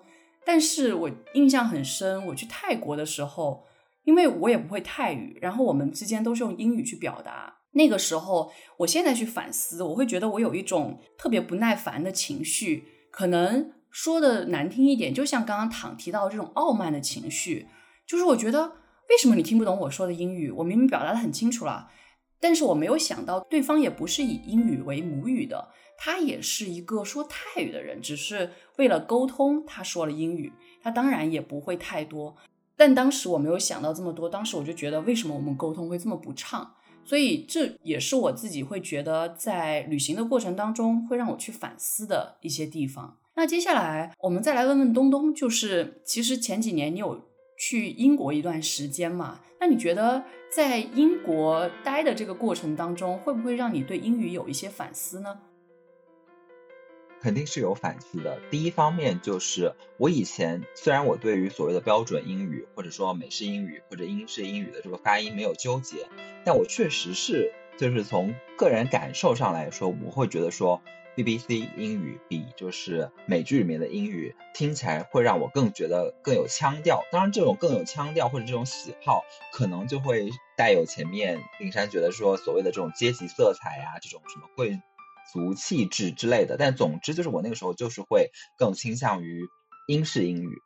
但是等我自己到了英国以后，我会发现说，哦，就是我在的那个地方，大家说的那个英语，首先就根本就是跟 BBC 英语不是一回事情。然后那个语音语调夸张到，我会觉得说，哇，也太做作了，就是那样一种感觉。所以我会觉得说，这是我第一个直观的感受。然后另一方面，我就是会。体会到说，灵山前面讲到的，呃，就是我自己在学习英语的过程中，有的时候是被这种考试啊，或者说被这种教学的这种方式捆住了，但是没有特别去注意到说我自己使用英语的目的，我使用英语的场合，所以就是确实会就存在说，到了英国以后，很多你以为非常简单的东西，你不知道应该怎么表达，反而是可能比如说在学术写作上，你用了。你以为的一些很高级的词汇，那那些东西你可能反而是更熟悉的。但到了生活里面，你要去买水果，你要去买蔬菜的时候，你会发现，哎，很多蔬菜我不知道怎么说。然后当你要描述一个东西好吃不好吃的时候，然后那些气味，然后那些调料，完全不知道应该怎么说。这些就是我去了以后发现，哦，就是这些非常跟你日常生活息息相关的东西，你反而不知道怎么说。那个时候我就会意识到说，哦，我的学习英语的模式可能是有一些问题。哎呀，我觉得这个真的是让我又有一个非常强烈的想要表达的事情，就是我在 Santa Barbara 这边去各种各样的餐馆吃饭，它可能是不同地方的菜品，然后西班牙的菜、法国的菜、意大利的菜，或者是墨西哥的菜，然后那些词不仅看不懂，而且我就算查了，我去查，比如说我一下想不起例子，就比如说一个词，然后我查它的意思，他给了我一段解释，我还是看不懂，我都需要用图。就是你要换到那个 Google 的 image 那个页面去看到底是什么，要不我根本不知道是什么，所以就觉得哎，真的是很有趣。那接下来我们再来听听躺，就是躺有学习所谓二外嘛法语，然后又去法国这么长一段时间，那你对于法语有没有什么样的一些反思，或者在法语的环境当中，对于英语有没有什么样的反思？我觉得，与其说是我对法语或者英语的感受，很大程度上其实是我对语言本身的感受。在学英语的时候，我可能不太有意识去比较英文和中文表达的不同，但是学了法语之后，我有了一个新的参照，我好像就突然感受到了不同语言对世界的认识，同时也发现说不同语言的我是一个不一样的自我。嗯。雷切尔·卡斯克他在小说里面有写到过，说主人公在飞机上遇见一个外交官，那个外交官会很多种语言，什么西班牙语啊、法语、英语、德语，巴拉巴拉。他提到自己学语言的方式，就是为每一种语言建立一座城市。在我自己的感受里，没有到建立城市，但是在说不同语言时，我发现我不知不觉就建立了一个不同的自我。在说中文的时候，我的自我是最多变的，因为是最熟悉、了解最深入，所以可以拓展的空间也就更大。但是普通话说普通话的我和说方言的我仍然是不一样的。说普通话的我可能是大家最熟悉的，说方言的我会自动退回家乡的环境，还会带有一定程度的母语羞耻，尤其是在进行更真诚的情感表达和自我表达的时候，说普通话会比我说方言要自在很多。那在说英文的时候，可能因为我看很多呃英美剧集啊、动画的关系，我就会忍不住想要讲笑话，但是又因为经过多年国内英语的学习，有一套相对固定的表达模式，我是很矛盾的一个我。那在说法语的时候，因为我的法语大部分都是为了日常生活的表达，并不以什么考试为目的，所以我会说很多简略的、不标准的口头语，还有前面林珊和东东都提到的很多的那种日常词汇，还会很多脏话。我是一个很随性、很散漫的一个我。如果说说英语的我是坐在教室里面抖机灵，那说法语的时候，我就是躺在草地上或者是瘫在河边的这样一个我。我觉得这种不同自我的区分是非常有趣的。另外，当我开始比较不同语言里不同的表达的时候，我觉得就更有意思了。呃，我们之前读过你一生的故事，七只桶的语言会影响他们对时间的认知。我当时读的时候很受触动，那段时间我就在想，语言到底可以到达什么程度呢？语言被社会和文化塑造的同时，也会影响我们的思维方式，会改变我们对世界的认识。说不同语言的人感受世界的方式也是完全不同的。比如说法语里面有阴性和阳性，这个在英文和中文里都是没有的。那中文里的时态呢，又是相对最模糊的。再比如前面讲到赫塔米勒，他比较过德语和罗马尼亚语。德语里面说风停住了，是说风躺下了；罗马尼亚语是说风站住了。德语里的百合是阴性的，罗马尼亚语的百合是阳性的。而且罗马尼亚语相对德语会更生动、更感性，会说上颚是嘴的天空，会把燕子叫做排排坐。如果再算上各类的谚语，那语言的想象力是被无限拓展的。类似的这种比较，很多作品里面都写到过，比如多和田叶子写过日语和德语的比较，还有语言学家呃多伊彻他比较过各种语言里面的色彩对方位的感知。包括人类学里面也会有专门的语言人类学的分支，所以在某种意义上，一门新的语言它不仅是一座城市，也是一个全新的世界。它和原先的世界并不是一一对应镜像的，不是我们简单说哦，换一种说法，这个东西在法语怎么说，这个东西在中文怎么说，而是一次创世的过程。从这个角度而言，我觉得也许可以更容易去理解克林贡语的流行，去知道说呃哈扎尔词典有什么魅力。也同时更可以去体会《一九八四》里面新化的恐怖。哦，我觉得躺说这番话真的是，也是让我真的非常非常有共鸣。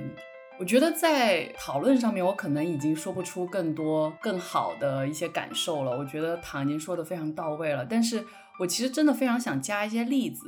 就是我到了美国之后，我有一个发现，就是我发现我没有办法用英文讲脏话。因为它不在我的整个关于英语自我的这个行为模式当中，因为我从来没有用英语讲过脏话，我经常用桂林话讲脏话，然后偶尔也不是偶尔，其实也常常用普通话讲脏话，可能不是很脏，就没有桂林话那么脏，但是就也会讲。但是在英文里面，因为我没有这样一个表达的环境。我没有那种就是以前需要跟讲英文的朋友这么亲近的一种状态。就如果我在你面前讲脏话，一方面你肯定不是我的长辈，另外一方面你应该是我非常好的朋友，所以我才敢这么放肆。那可能在英文的环境里面，我是没有这样的一个自我存在的。所以当有时候你碰到一些非常糟糕的事情，比如说我有一次去爬山，然后就遇到了一个黑人男性跟一个白人男性两个人。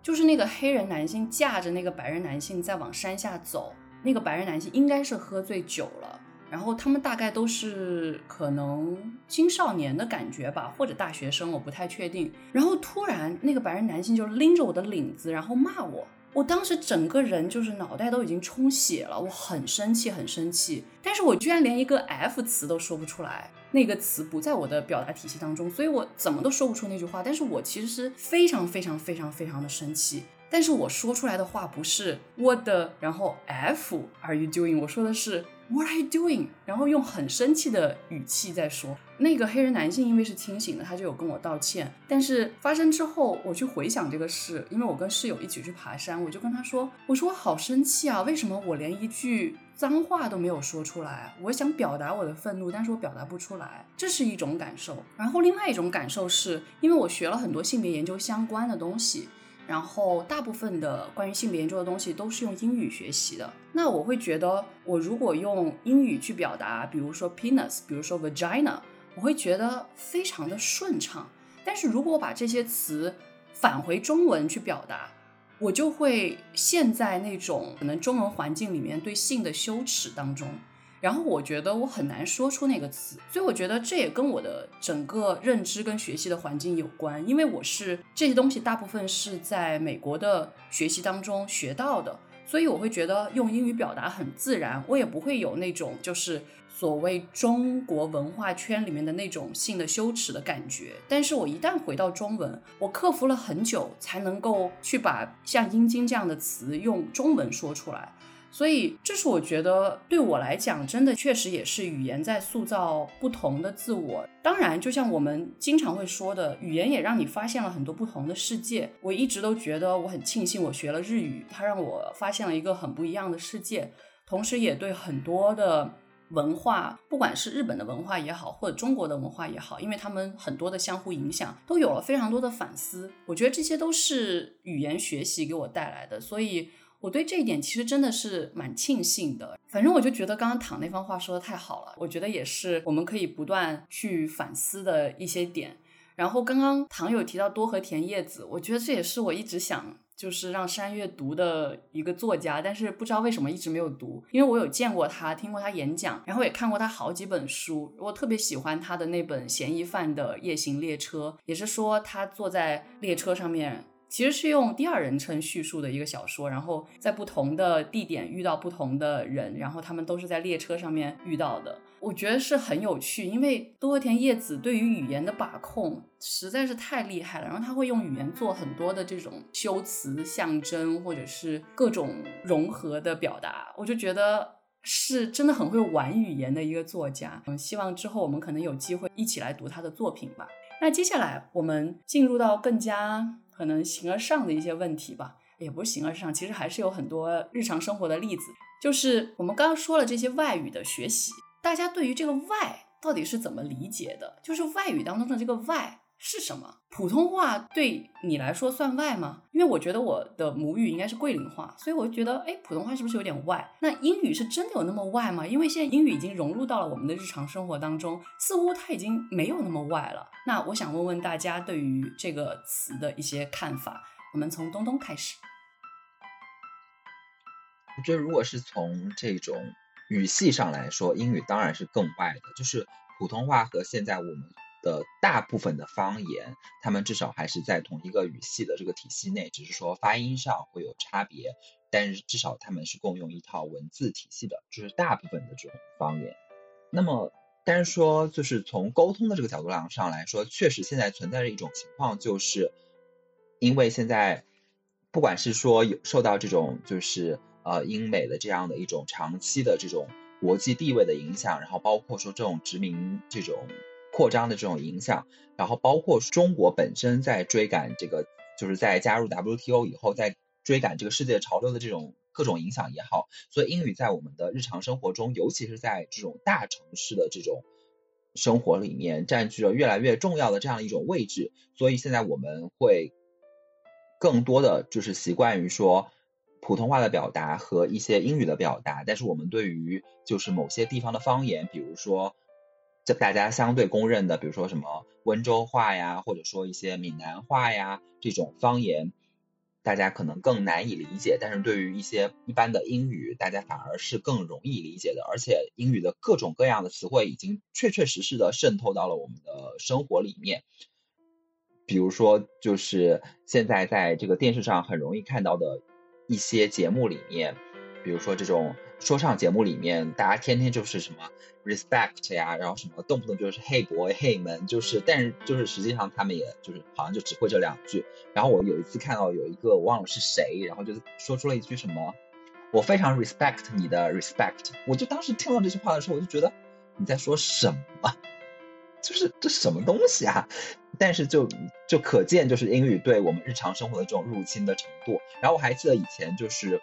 看康熙的时候，有一次蔡康永有分享一个就是英语入侵到台语的一个例子，就是说他们有时候会说你康下面 play，就是当时那个蔡康永说的时候，当时很多在场的那个嘉宾都没有反应过来这句到底是什么，就是后来仔细想了之后，他就是把 complain 这个词语，然后和台语的什么融合到了一起，你就会觉得哦，原来就是确实是因为英语在全球的这种强势的地位，然后影响到了原本的各种各样的语言的这些表达。我不是说就是不能有影响，但是就是说，比如说像我们现在确实呃有一些很多概念呐，然后是借用英语里面的，这是可以拓展我们的这样的一些中文的这种表达的边界的。但是像就是什么 respect 你的 respect 这样的东西，我觉得还是少一点为好。其实现在综艺节目那个字幕上面都不能打英语了，就是这些词它都会把它又翻回中文。就我不知道大家有没有注意到，然后。但是就算翻回中文，什么叫做我尊重你的尊重？这是其实好还好吧，我觉得蛮好笑。但是好像这个表达也没有错呀，就是你尊重我，然后我也尊重你，大概是这个意思吧。不是，它就是 respect 是作为一个名词啊，就是我 respect 你的 respect，这是什么？就是不懂。这至少在我看来，我觉得非常的可笑，就是属于就是半吊子水平出来晃荡的感觉。嗯，我我我对此有点保留，但是我觉得也是一个现象吧，就还蛮有趣的。那接下来我们再来听听超超的想法。对于我而言，可能觉得如果不属于汉语范围内的，可能就都差不多外吧。就是我不去学的话，可能就不懂。当然，有的可能会和汉语接近一些。比如说像日语，可能就算完全不学的话，看着汉字也能会猜出一点点。但我觉得整体而言，可能这个差距区别不是特别的大，就是大家可能都差不多外，可能里面稍微的有那么一点点区别。但如果是普通话的话，我个人可能是没有觉得很歪的，因为本来武汉的方言也都是在官话的范围里面，其实互相理解的那个难度也不大，像。在本科寝室打电话的时候，我都觉得我所有的室友应该是完全听得懂我讲的话的，所以也没有办法讲他们的坏话。可能就 是一种直观上面的感受吧，就是如果互相之间没有太大的理解的障碍的话，虽然可能发音啊、用词啊还是会有很多的区别，但这种情况下就不会有外的这种印象或者说联想。我理解的外就是外来的外，所以对我来说，普通话相对方言当然也是一种外语。只不过我们日常表达中，可能外语一般会被认为是啊外国的语言，像是相声里面有老段子，就是学外语。而且随着时代的变化，这一段的底都不一样。那相应的，我们现在英语普及度越来越高，大家对外语的认识也是渐渐的不同，也会开始熟悉很多其他的语言。那这个所谓的外的程度本身就是在逐渐降低的，但同时一直会有一种抵制的言论，是关于英语课程和英语考试的。比如说今年有一段时间热议的把英语踢出高考，还有八月底的时候上海有印发的《上海市中小学生二零二一学年度课程计划及其说明》，里面就提到说三四五年级期末考试仅限语文、数学两门学科。也就是我们以前熟悉的语数外三门主科，然后英语被去掉了。我觉得这种提法以及一刀切的方式是很荒诞的。首先，不考了，在不同地区的意义是不一样的。以我自己的成长环境而言，如果在我们那儿你说这个不考了，那其实基本上就等于不用学了。但是以现在英语的普及程度作为某种工具的重要性，有能力自己学的，或者父母教的，或者补课的家庭。那必然是拼命的各种学，但是对于很多地区的小朋友来说是非常不公平的。另外一个方面，如果是以减负为目的，减轻这种僵化的教学为出发点，那应该考虑的是教学方式、考核方式，而不是这种简单的一刀切。对，其实躺提到的这个确实是现在比较严重的一个问题吧，我觉得，因为其实。讲减负，然后讲减少英语比例，我觉得好像从我们那时候就已经开始了，但是从来没有真正做到过。而且，因为其实还是有很多人想要出国留学。其实，就算你用这样的一种方式去说啊，我们少学一点英语，但是就像刚刚躺提到的，对于大城市的孩子来说，他不过是在外面去学英语；而对于小城市或者是农村的孩子来说，可能他就没有办法再接触到英语了。对我来讲，我觉得如果完全不接触所谓的这些外语，其实是人生的一种损失。就像我们刚刚说到的，因为外语其实从大的去讲，它其实给你带来了一个全新的自我跟完全不同的认知世界的方式。所以对于英语学习来说，我觉得是必要的。只是说你怎么去学，然后怎么能够更好的适应青少年的成长或者发展，我觉得是一个值得我们去更多思考的问题，而不是所谓的一刀切。就像刚刚唐说的。但是我会觉得说，在这个事情上，呃，我自己会有另一层的考虑，就是说，学习外语当然是很重要的一个方面，但是就是说，是不是要把英语作为我们必修的这样一门外语是要去考虑的，因为就是这个里面，当然就是前面提到了说，英语现在确实是现在全球普遍。共同认可的一个就是能够彼此交流的一种一种语言。那你学习英语当然更容易，便于你去跟更多的人一个沟通。但是当你把它放在你的这个必修的这样的一个课程里面，那不管是放在小学阶段，还是放在初中阶段，还是放在高中阶段，那其实也意味着说，你对于这样一种就是全球的这种权力结构的一种认同。那这个。层面上，我觉得是也是要去反思的，就是当然就是不是一刀切的把它拿掉，从这个就是必修课程里面去拿掉，但是就是某种程度上，我们也是要去反思这种既定的这种就是全球的这种权力或者政治结构关系，那是不能够被打破的吗？或者说不能够尝试去突破的吗？我觉得也是要考虑的。确实，我记得以前我就有同学，还有我以前的师兄师姐，他们的所谓第一外语可能是俄语或者是日语，这个在东北我觉得还蛮明显的。然后像我们那边广西那边有很多人的二外，他可能不是就是我们日常想的日语或者法语，而是泰语或者是马来西亚语或者是其他的这些语言，就东南亚的语言。其实很多时候也是一种扩展，我觉得也是有可能去突破这个原本的一种圈层，一种被英语好像框住的所谓外语学习。但是它能发展到什么程度，我觉得还是跟就是我们现在的整个全球的经济框架其实是有关的。就毕竟英语还是那个霸权的语言，所以很有可能它仍然会在很长一段时间持续下去。我觉得可能国家层面的这种政策变化也有这方面的考量，但是具体能够做到什么程度，我觉得需要一步步去看吧。但是我也很欢迎，就是我觉得不同的外语学习，因为就像刚刚唐说的，其实每一种语言的学习真的就是一种拓宽嘛。所以我也希望有可能能突破英语的这种霸权，然后能让更多的语言进入到我们的日常生活当中。不管怎么说，我觉得对我来讲。最不外的可能就是桂林话了，但是我又不得不说，就是当我离家很久，然后回到故乡啊，我会发现我的桂林话在退步，就是我有些话说不出来了，我忘了怎么说了，或者那个词一下子想不起来了，然后我会觉得挺难过的。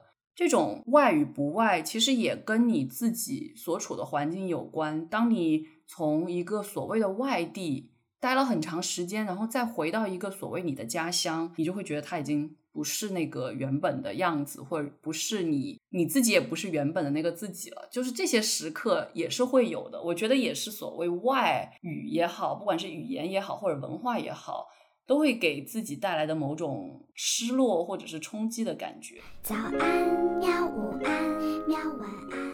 其实最后我们想聊的这个话题，跟刚刚关于这个外语的讨论也有关。然后你也可以说它是一种语言的革新。你也可以说是一种语言的消亡，但是我其实就很想跟大家聊一聊这一方面。我们现在常常在网络当中会看到中文里面用拼音的首字母去代替文字，或者是文字跟数字的一个拼接在一起，然后或者是英文首字母的缩写来去表达。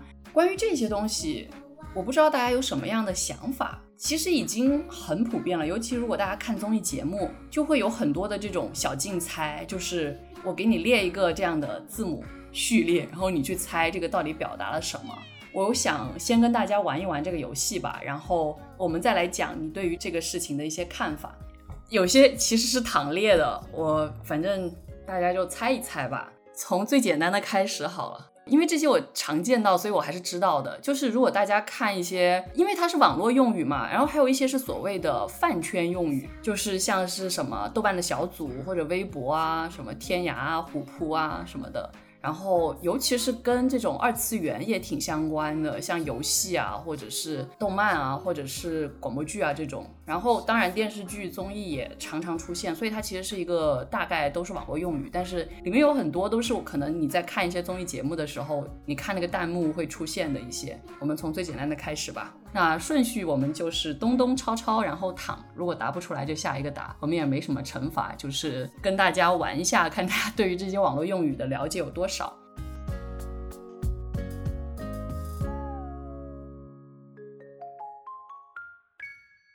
那第一个是 Y Y D S，东东，永远的神，这个我知道。然后是 A W S L，超超。啊，我死了。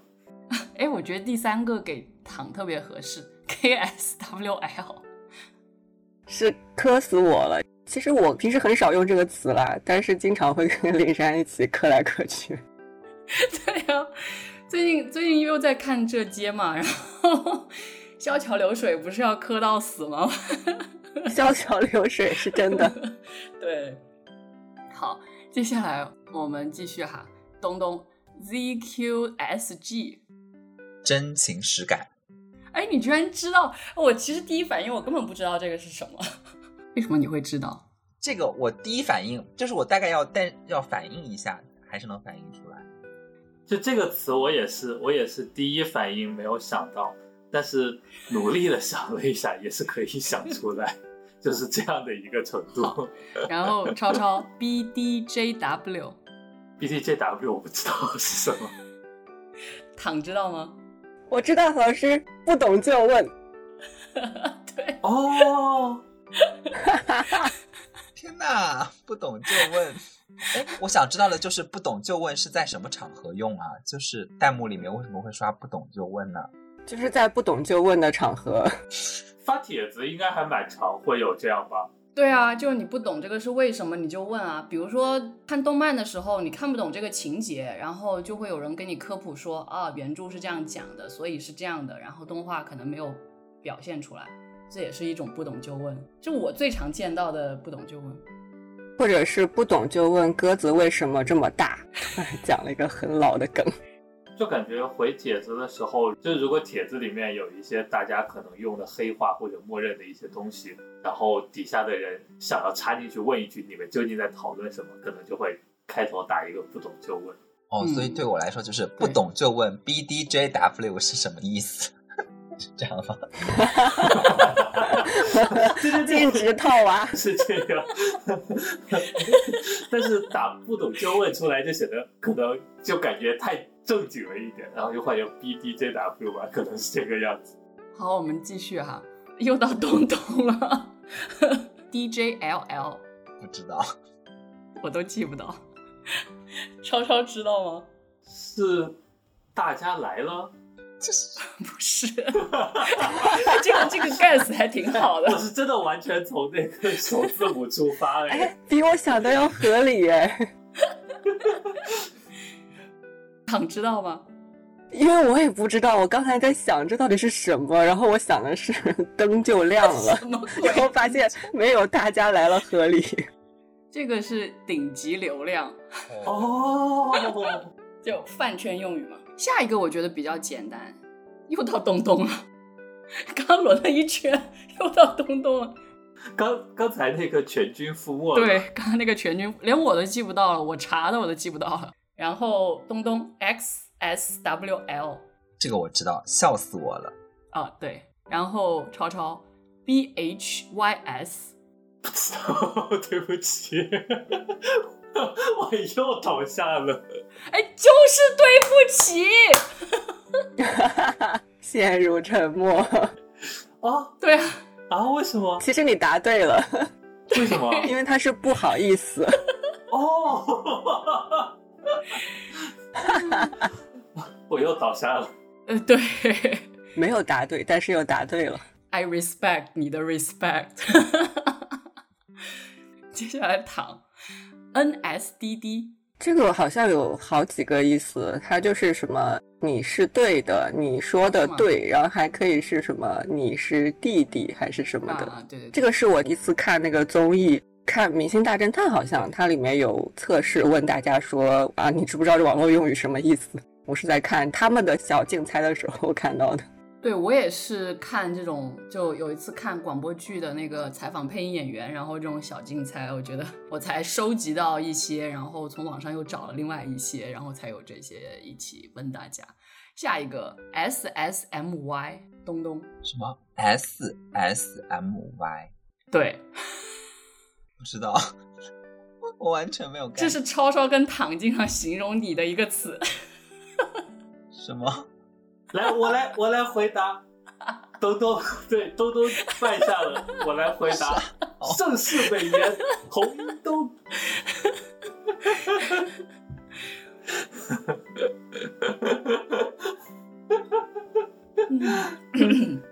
好，下一个躺 S S F D，嗯，S S F D，我觉得你应该懂哎。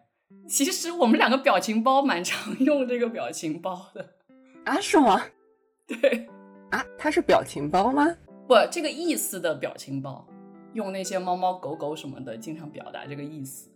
我不知道，我脑海中只有什么 碎碎坟地，不是字的什么鬼？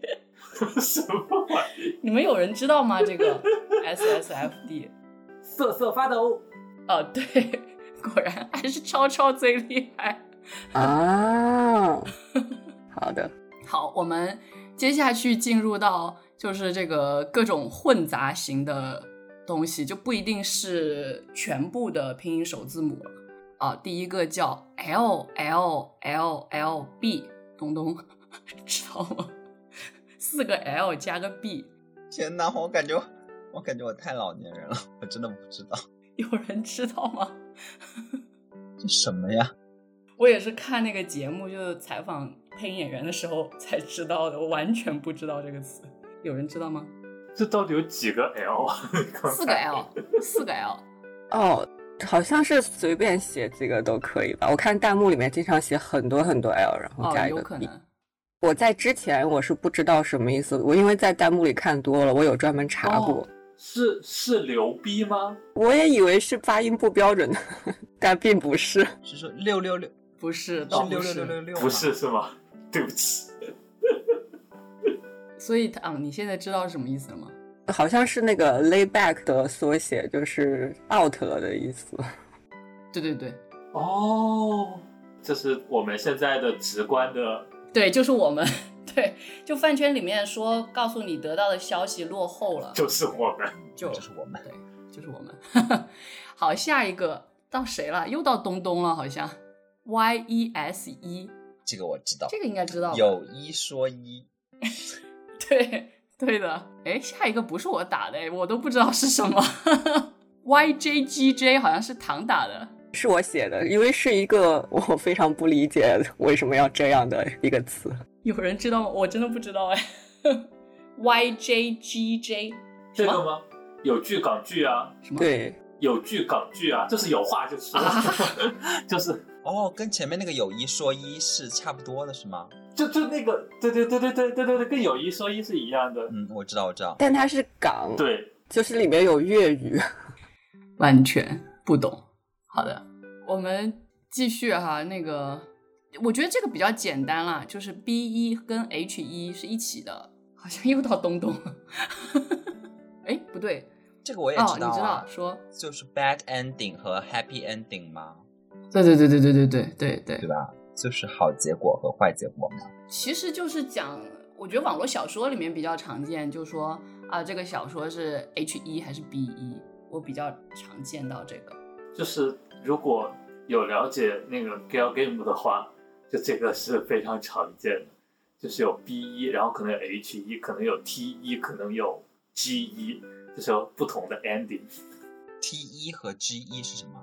就是 G 一是 good end，就是有它就会有不同的那那个路线的分支的结局，然后有的结局可能就是你第一次通了之后的一个普通的 ending，就 N 一 normal end，然后还有就是你通了其他的一些，然后发现的真正的结局，然后还有什么就是好的结局、更好的结局，就各种各样，因为可能路线就很多嘛。那我确实也不知道，我 B 一和 H 一我知道，另外一个我也是完全不知道，这个也是躺家的，应该 NBCS 是什么？我觉得好熟，但我想不起来。这个我知道，Nobody Cares。哦，对对对，哎，这是我家的吗？还是躺家的？我都忘了。我家的，我家的。就大概是这样的一个状况，然后也可以测试出我们四个人当中大概。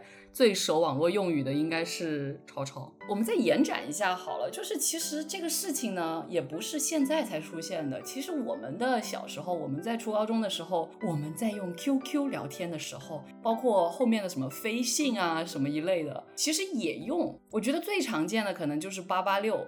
我其实当年是用的，你们用吗？八八六那个年代，我家里还没有电脑。我我好像，我好像有八八六年代，真的还蛮久的。八八六好像用过，但有点不太忘记。就是我有印象，我到大学我还用。就虽然躺说是他没有电脑的年代，但是真的，我觉得我到大学都还在用。我是不是太老了？但是八八肯定是有的。就八八六有没有用过，我不太确定。但八八肯定用过，因为我感觉八八六好像不太是我说话的风格。但是八八我应该用过。而且大学的前半段，我们的大学前半段也是没有，就至少我还没有开始用微信，那时候比较常用飞信或者是短信，我觉得我都还是会用八八六这个词的。另外一个数字就是七四五六，你们知道吗？气死我了！对对对，我好像从来没用过。但我只是单纯的从读音推断出来的，我也没有用过。对，但这是我们当年的啊，我不知道，我也没有用过，我听都没有。下一个应该我觉得比较熟吧，就 B F G F。啊，这男朋友女朋友。对对对对对，我不知道现在大家还有没有这么用，但是我觉得好像以前我们是，至少我是用过的，我觉得。感觉现在好像也能见到吧。然后另外一个我觉得也是比较典型的吧，就是大家都讲，就是酱子，就是台湾腔的这样子或者这样啊什么。现在还有人这样子讲话吗？这个一般会用在阴阳怪气的时候，对，好像也有。哦，对，前面的缩写，前面的缩写还可以有一个 Y Y G Q，阴阳怪气也蛮常用的。然后另外一种我们小时候用的所谓的网络用语，是可能用讲话没有办法表达出来的。我记得这应该是大力的最爱，就是火星文。对耶，好可惜，他今天躺平了，没有来。就是很多以前 QQ 签名啊，或者 QQ 名啊，都会把那些什么话，然后用火星文的方式表达出来。就比如说我在网上面看到的一个例子，就是什么这句话是什么来着，我都忘了。每天想念你已成为一种习惯，就这种话，一看这什么网络小说里面，然后他会用很奇怪的字来表达。这个美还好，这个美就是好像是呃草莓的梅字吧，然后天就已经是一个完全看不出来的字了。这个字怎么念我也不知道。这个字真的不是用来骂人的吧？对，我记得好像也是。真的会有这样的字吗？王八哎，就很厉害这个字。有礼貌。这个字念天哎。哦，是真的念天啊。对。但是如果是左边写王，右边写八的话，它就念八。哦，哇，厉害了。然后另外一个，我好像我觉得我见过，我有点忘了，就是什么三 Q，就是三数字的三，Q 是字母的 Q，然后得就是那个得到的得那个中文，然后 O R Z，你们知道什么意思吗？O R Z 我知道。但是 Thank you O R Z 就是谢到给您跪下了，跪谢就是下跪。O R Z 是一个人，对对，就是谢到跪下的意思。他反正至少我查的时候，他翻译过来是说感谢的五体投地，就应该是那个 O R Z 那个表情也好，翻译的太文雅。对他这个翻译确实有点过了。我觉得还有一类，也就是也是有一段时间流行的是根据字形，然后去理解它的意思。而不是它本来的意思，比如说囧，然后还有那个眉，就是两个呆，会有一段时间有这样的词。对我不得不说，我也有一段时间很喜欢用囧，就是打字的时候很喜欢用囧，就也流行过，好像现在已经不流行了。现在可能好像偶尔也会用，偶尔。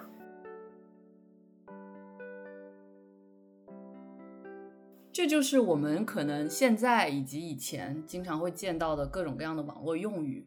我其实很想问大家，对于这样的一些语言现象，会有什么样的看法？你觉得它是一种语言的革新吗？还是一种 语言的消亡？或者你还有什么其他的各种各样的看法？那我们从东东开始。我觉得它肯定不能算是一种语言的革新，因为它只是一种就是在日常或者说在网络交流里面的一种简化方便。那这种可能在各个时期都会有，但是它还远不到革新的程度。革新的话，肯定是说你拓展了这个语言的边界，然后你用一种方式或者你造出了一个词，去表达了一种原来这个语言可能很难去表达，或者说。很难准确去表达的一些概念，但是这些它本来就只是说它换了一个不太正式的一种方式，或者说只是说反正就是前面讲到它是一种简写。但从我的角度来说的话，我觉得它首先我们要去看它产生的背景，就是如果一方如果它的产生背景仅仅是说像原来的，比如说八八六，它是一种对于拜拜或者说再见这样的一种。更容易方便你在网络上敲打出来的这样的一种简略的这种方式，那我觉得无可厚非。但是就比如说像躺前面讲到的囧，或者说可能每一年大家都会总结出今年的所谓的年度汉语里面的一些网络流行语，比如说怼人，然后比如说怂这一类的概念的时候，它其实。一个囧，它涵盖了非常非常复杂的一些心理状态。那么这些复杂的心理状态全部统一规划到一个“囧”字下面的时候，其实是使得我们的语言的这种表达的边界被变小了，而不是扩大了。而且甚至使得说你对这个世界的感知变少了，你缺少了一颗敏感的心，或者说对于这个世界细腻的这种一种认知。那我觉得这个其实是一个不太好的现象。当然，还有一种情况就是说，确实是存在说，现在之所以用这种各种各样的首字母去缩写，去来表达一些就是本身已经在中文里面有的这样的一种意思，还有一些考量，可能是基于说我们现在的网络是有一个审查的这样一种环境，那么你用这样的一些缩写，可能可以一定程度上既能表达你的意思，另一方面又能够。一定程度上去规避掉这些审核，那在这样的一种环境下，我觉得它是一种无奈。那么。所以我觉得说肯定够不上是语言的革新，但是就是要警惕这些泛滥的使用，然后包括说原来一些就是我们本来可以有非常优美的，然后非常准确的、非常丰富的表达的东西，被简化成一种非常粗暴单一的一种表达。但是如果是像前面说到的，可能是因为网络的过度审核造成的这种我们不得不去。扭曲我们的原本的这样的一种母语的这样的现象，那要改变的就是这个环境，就是我们这种过度审核的可能一种环境。我其实特别同意东东最后的这个点，就比如说有时候我们谈及政府，我们会把它缩成 ZF，其实可能就是为了规避某种审核。至于就是语言到底有没有得到发展，我觉得确实是一个可以思考的问题，因为其实我。还查了一个我觉得蛮有趣的事情，就是国家每年都会总结这个年度网络用语的十大。我其实很好奇，大家会不会知道这些网络用语到底是什么意思，或者说从哪里来的？那好，那我们可能就是最后结尾的时候会再来玩一个网络用语小游戏。然后在这之前，先听听超超是什么样的想法。我是觉得可能很多网络用语的。诞生和传播都是有一种圈子式的这种交流，然后形成了一种圈子的符号。比如说，有的可能是形成了一种年轻人的符号，有的形成了一种饭圈的符号。然后在这个过程当中，慢慢的成为一个圈子里面大家可能比较有共同话题的这样的一个使用方式。然后再慢慢的其中的一些，因为一些偶然也好，必然也好的这种。发展，最后推广到了圈子以外，成为了一个大家都知道的词。然后我觉得其实可能在整个的使用网络用语的这个过程里面，会有比较多的这种因素，里面有的一些可能像前面东东讲到的，比如说是为了规避一定程度的审查，或者说是有的可能太长了，真的打起来很麻烦，我就换成拼音，这样打起来比较轻松。然后又或者是有的时候可能真的是因为一些偶然的因素，比如说有一些比较多粉丝关注的人，他们在讲的时候突然讲出了一句，然后大家觉得可能有点喜感，然后就开始慢慢的使用，最后越来越多的人用。其实我觉得产生的因素应该还蛮多的，但是最后能够走到说被大家广泛的都知道的词的话，我觉得。可能这些词确实是代表着我们整个话语整个我们讲话方式、用语方式的一个变化。这个变化是好是坏，是前进还是后退，我不好说。但我觉得其实没有必要把这些东西和我们传统的规范的标准的汉语之间形成那么强烈的一个割裂，因为其实我觉得，如果真的大家都在使用的话。那我觉得确实是可以考虑把它也纳入进来，成为我们整个语言体系的一部分。我觉得这个是 OK 的，尤其是有一些他们可能确实是有很多使用场景的，或者说使用起来确实给我们带来的一些便利的。那我觉得这些东西其实是可以考虑纳入到我们整个语言体系里的。那躺呢？我自己虽然不喜欢这种缩写，但是我觉得也不用过于苛责。前两天人民日报有评论 “yyds” 这些网络热词，说什么文字失语啊、语言用尽废退啊这些，我觉得是有一些太夸张了。刚才我们小竞猜里面也看到说，每个年代都有所谓的这种热词流行语，这本身就是对时代变迁的一种反应。同时，所有行业甚至所有圈子里都有黑话。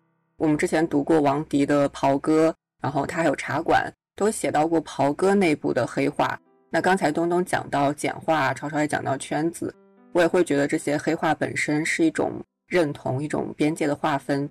尤其是不断变化的流行语，它也同时是和旧的过时的流行语的一种切割，代表的是某一种新出现的文化。尤其是年轻人群体里面，这些黑话因为父母辈的不理解，反而会更加流行。但是流行本身就是有时效性的。比如之前有人在网上提出“累丑”这个词，说什么特别贴切，然后就会有人质疑说：“你这说的不就是憔悴吗？”但“累丑”它有可能就是有时效性的，但是“憔悴”是长久积淀下来的，所以我觉得不用特别紧张。虽然我自己不喜欢追这些词，但是我仍然觉得说文字失语是有一些过了。我觉得这些词是某一种生命力以及对时代的映照。刚才东东和超超都有提到的，就是我其实觉得权力的这种强硬干涉对语言的审查才是对语言更大的伤害。新话并不是世界上唯一会逐年减少词汇的语言，有一些缩写为什么会出现，不就是因为原话不被允许直接写出来吗？那公共讨论的消失和思维深度的弱化，难道是因为网络语言太多了吗？难道不是因为平台的消亡和无止境的审查责任更大吗？很多例子根本就不用我来举，就说一个国外的例子，有一个时期罗马尼亚出版社审查的一个词语是“箱子”，因为当时政府禁止德国少数族裔移民国外，所以连“箱子”这么普通的词都成了敏感词。总的来说就是有点数吧，反正。哎，躺一说起这个，我就想到我们每一次传节目的时候要去查那个敏感词，真的是快疯了。好像躺最高记录一个词查了两个小时，还是没有搞清楚到底哪里敏感。有时候可能只是一个数字，就是比如说三十六分四十秒，然后就敏感了。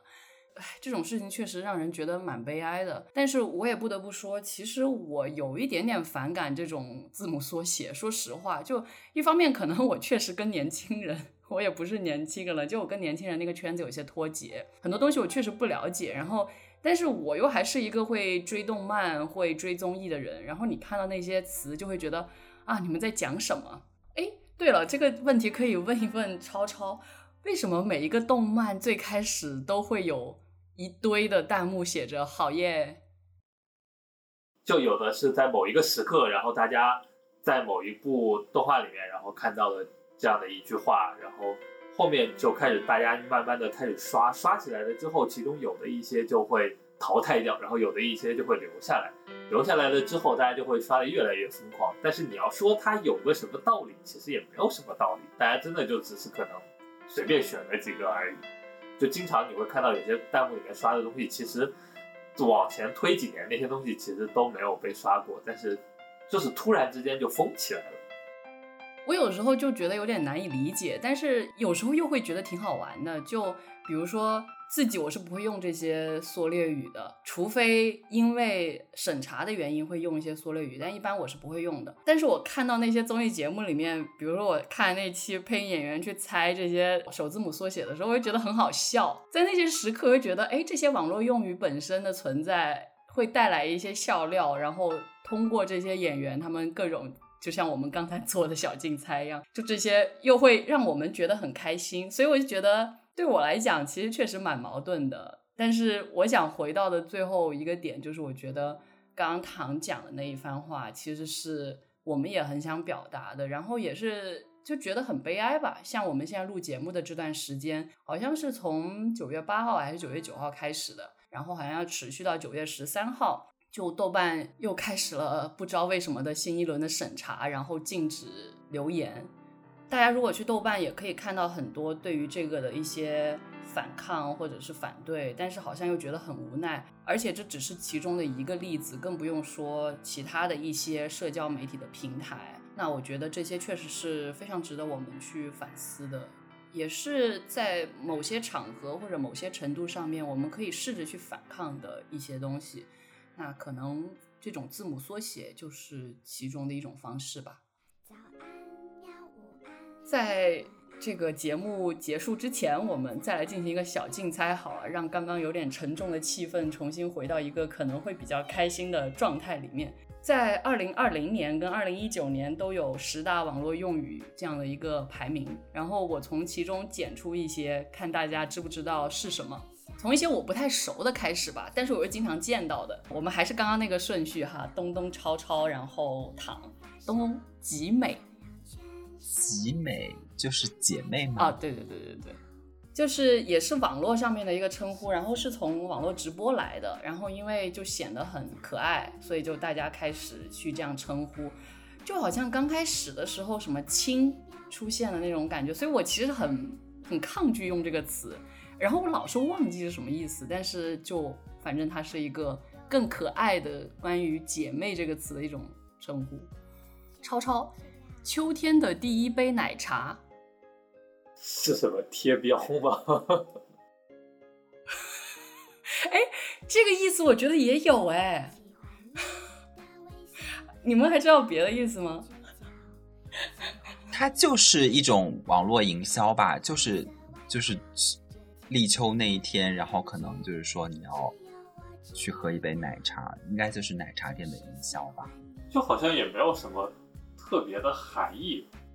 就是按照《中华人民共和国教育部汉语盘点二零二零年度十大网络用语发布上面的解释来说，指秋天来了，情侣、好友或家人之间以请喝奶茶之名发红包，表达亲密之情，金额多为五二点零元，谐音“我爱你”。但是我觉得好像贴标才是，才是我在网络上面比较常见到的。什么鬼？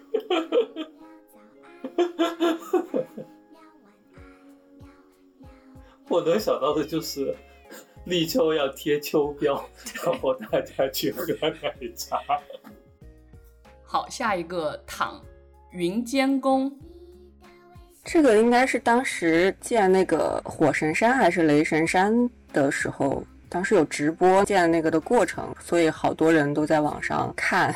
还给那个什么挖掘机起名字啊，甚至磕 CP 啊什么的。对，对对对。好，下一个，我觉得其他的都比较简单了，但是我们不妨也来猜一猜。东东夺冠，夺冠就是那个电影夺冠吗？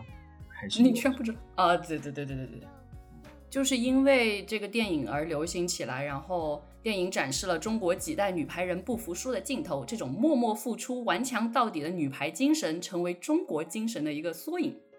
然后下一个超超，奥利给啊，这给力啊！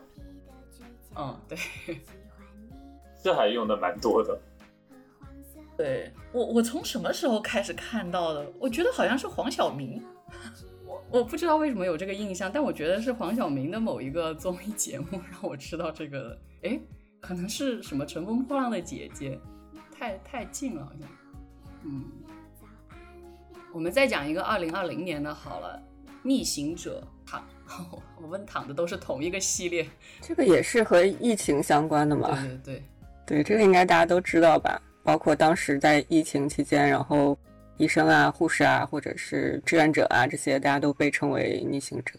好，那我们再猜几个好了，是二零一九年的第一个，也是我觉得挺熟的了。东东，道路千万条，安全第一条。哦，这个电影我刚好没有看过，但是我知道，就是它是那个电影，就是《流浪地球》里面的一个台词，那个好像是那个。那个那个车，它一直会播这个什么？还是什么交通那个里面会播这个？对，就是他们坐上某一个车的时候都会播这一个话。你居然没有看《流浪地球》？我以为你是对呀，因为我喜欢的科幻就不是那个就是太空歌剧式的科幻，然后这一部又非常的那种叫什么战狼，所以我就没有那么想要看啊。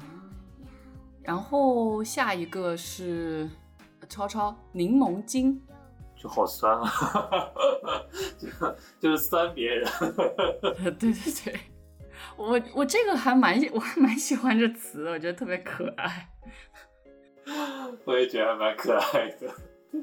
对，然后糖是个狼人，这个我知道，他本来是是个狠人，然后就比狠人还要狠，好像。就比狠人多一点，狠一点，对，就多了那一点。哦，是这个意思啊！我真的不知道，我以为是指狼人杀里面的狼人。王太太遇见汪太太，多三点。我其实第一反应跟跟东东是比较相似的，我也以为是狼人杀才有这个词，然后后来才知道原来是狠人出来的这个狼人这个词。然后下一个东东。呃，与你这词好难念啊，与女无瓜啊，就是与你无关的一个谐音。对，你知道出自哪吗？我不太记得了，这个有点久了。巴啦啦小魔仙。哦，那那我完全不知道，因为因为我就没有看过这个。是这样吗？我其实也没有看过，但因为。有段时间太多综艺节目调侃这个巴啦啦小魔仙了，导致我就知道了这个这个剧有到底有多火。我只知道巴啦啦魔法能量，最后那个剧我也没有看过，我就只记得这一句，我也不知道我从哪记得的。然后超超断舍离啊，这这就是那个。还还蛮哎，但是它是出自哪里啊？我不知道是出自哪里，是就是丢东西告别。有一本书就叫《断舍离》，对，这个日本作家山下英子的书叫《断舍离》啊。但是最开始也是一些我觉得跟哲学或者是甚至佛教有关的这些。思考方式吧。哎，他那本书是讲什么的？难道不应该是收拾家里东西要断舍离之类的吗？这本书？对，就书本身是这个。啊，不是吧？我记得那个书是讲一种，是是在推崇一种所谓的极简主义的生活方式，不是不是不是在纯教你怎么收拾家里。就它有具体的做法，但是总体的概念是刚刚东东说的那个概念，就是怎么样能够过一个更加单纯的生活这样的一个概念。然后最后一个糖好嗨哟，这个是那个歌里面的吧？就是经常在综艺里面看到大家突然就开始唱这首歌。好像是那个抖音的一个网红，叫什么毛毛姐，还叫什么之类的。这个是不是？对，是不是抖音来的？是一个贵贵阳人吧？还是？反正就是我其实不知道出处，但是反正是一个网红的歌曲，然后大家就都开始讲这个，大概好像最后也没有刚刚 猜字母那么嗨，所以可以想见就是。网络用语这种，还是我觉得可能跟我们更不熟的，会让我们觉得更好笑一些。然后这些十大这种，就因为太熟了，可能平常生活当中经常见，所以就没有那么多让你惊喜的成分。像是我刚刚我们没有提到，但是也是就是被总结成十大的网络用语，比如说什么带货呀、光盘行动啊，还有九九六啊、硬核呀这种。其实大家平常都经常讲，就没有那么多惊喜的感觉。但是你看我们说网络用语的时候，其实还蛮惊喜的。所以好像可能最开始是带着一种对于语言特别严肃的思考，说会不会消亡，然后或者甚至哎会不会有强烈的革新。但是好像有时候它真的就是日常生活当中的点点滴滴。然后我觉得可以抱着一种蛮好玩的心态去理解这些网络用语。但同时也可以去思考一些更深层次的、更值得我们去坐下来好好想一想的一些问题，我觉得都是挺好的。那今天反正我们这期节目从外语，所谓的外语哈，然后一直聊到了我们自己的中文这个语言、汉语这个语言，然后也有很多对于我们在语言学习当中的反思，听众朋友们可能也会有很多相关的关于。语言学习呀，或者是对于语言本身的在流行文化当中出现的各种各样现象的反思，那也非常欢迎大家跟我们进行更多的交流。那今天我们的节目就到这里了，我是蒋灵山，我是唐，我是东东，我是超超，我们下期节目再见。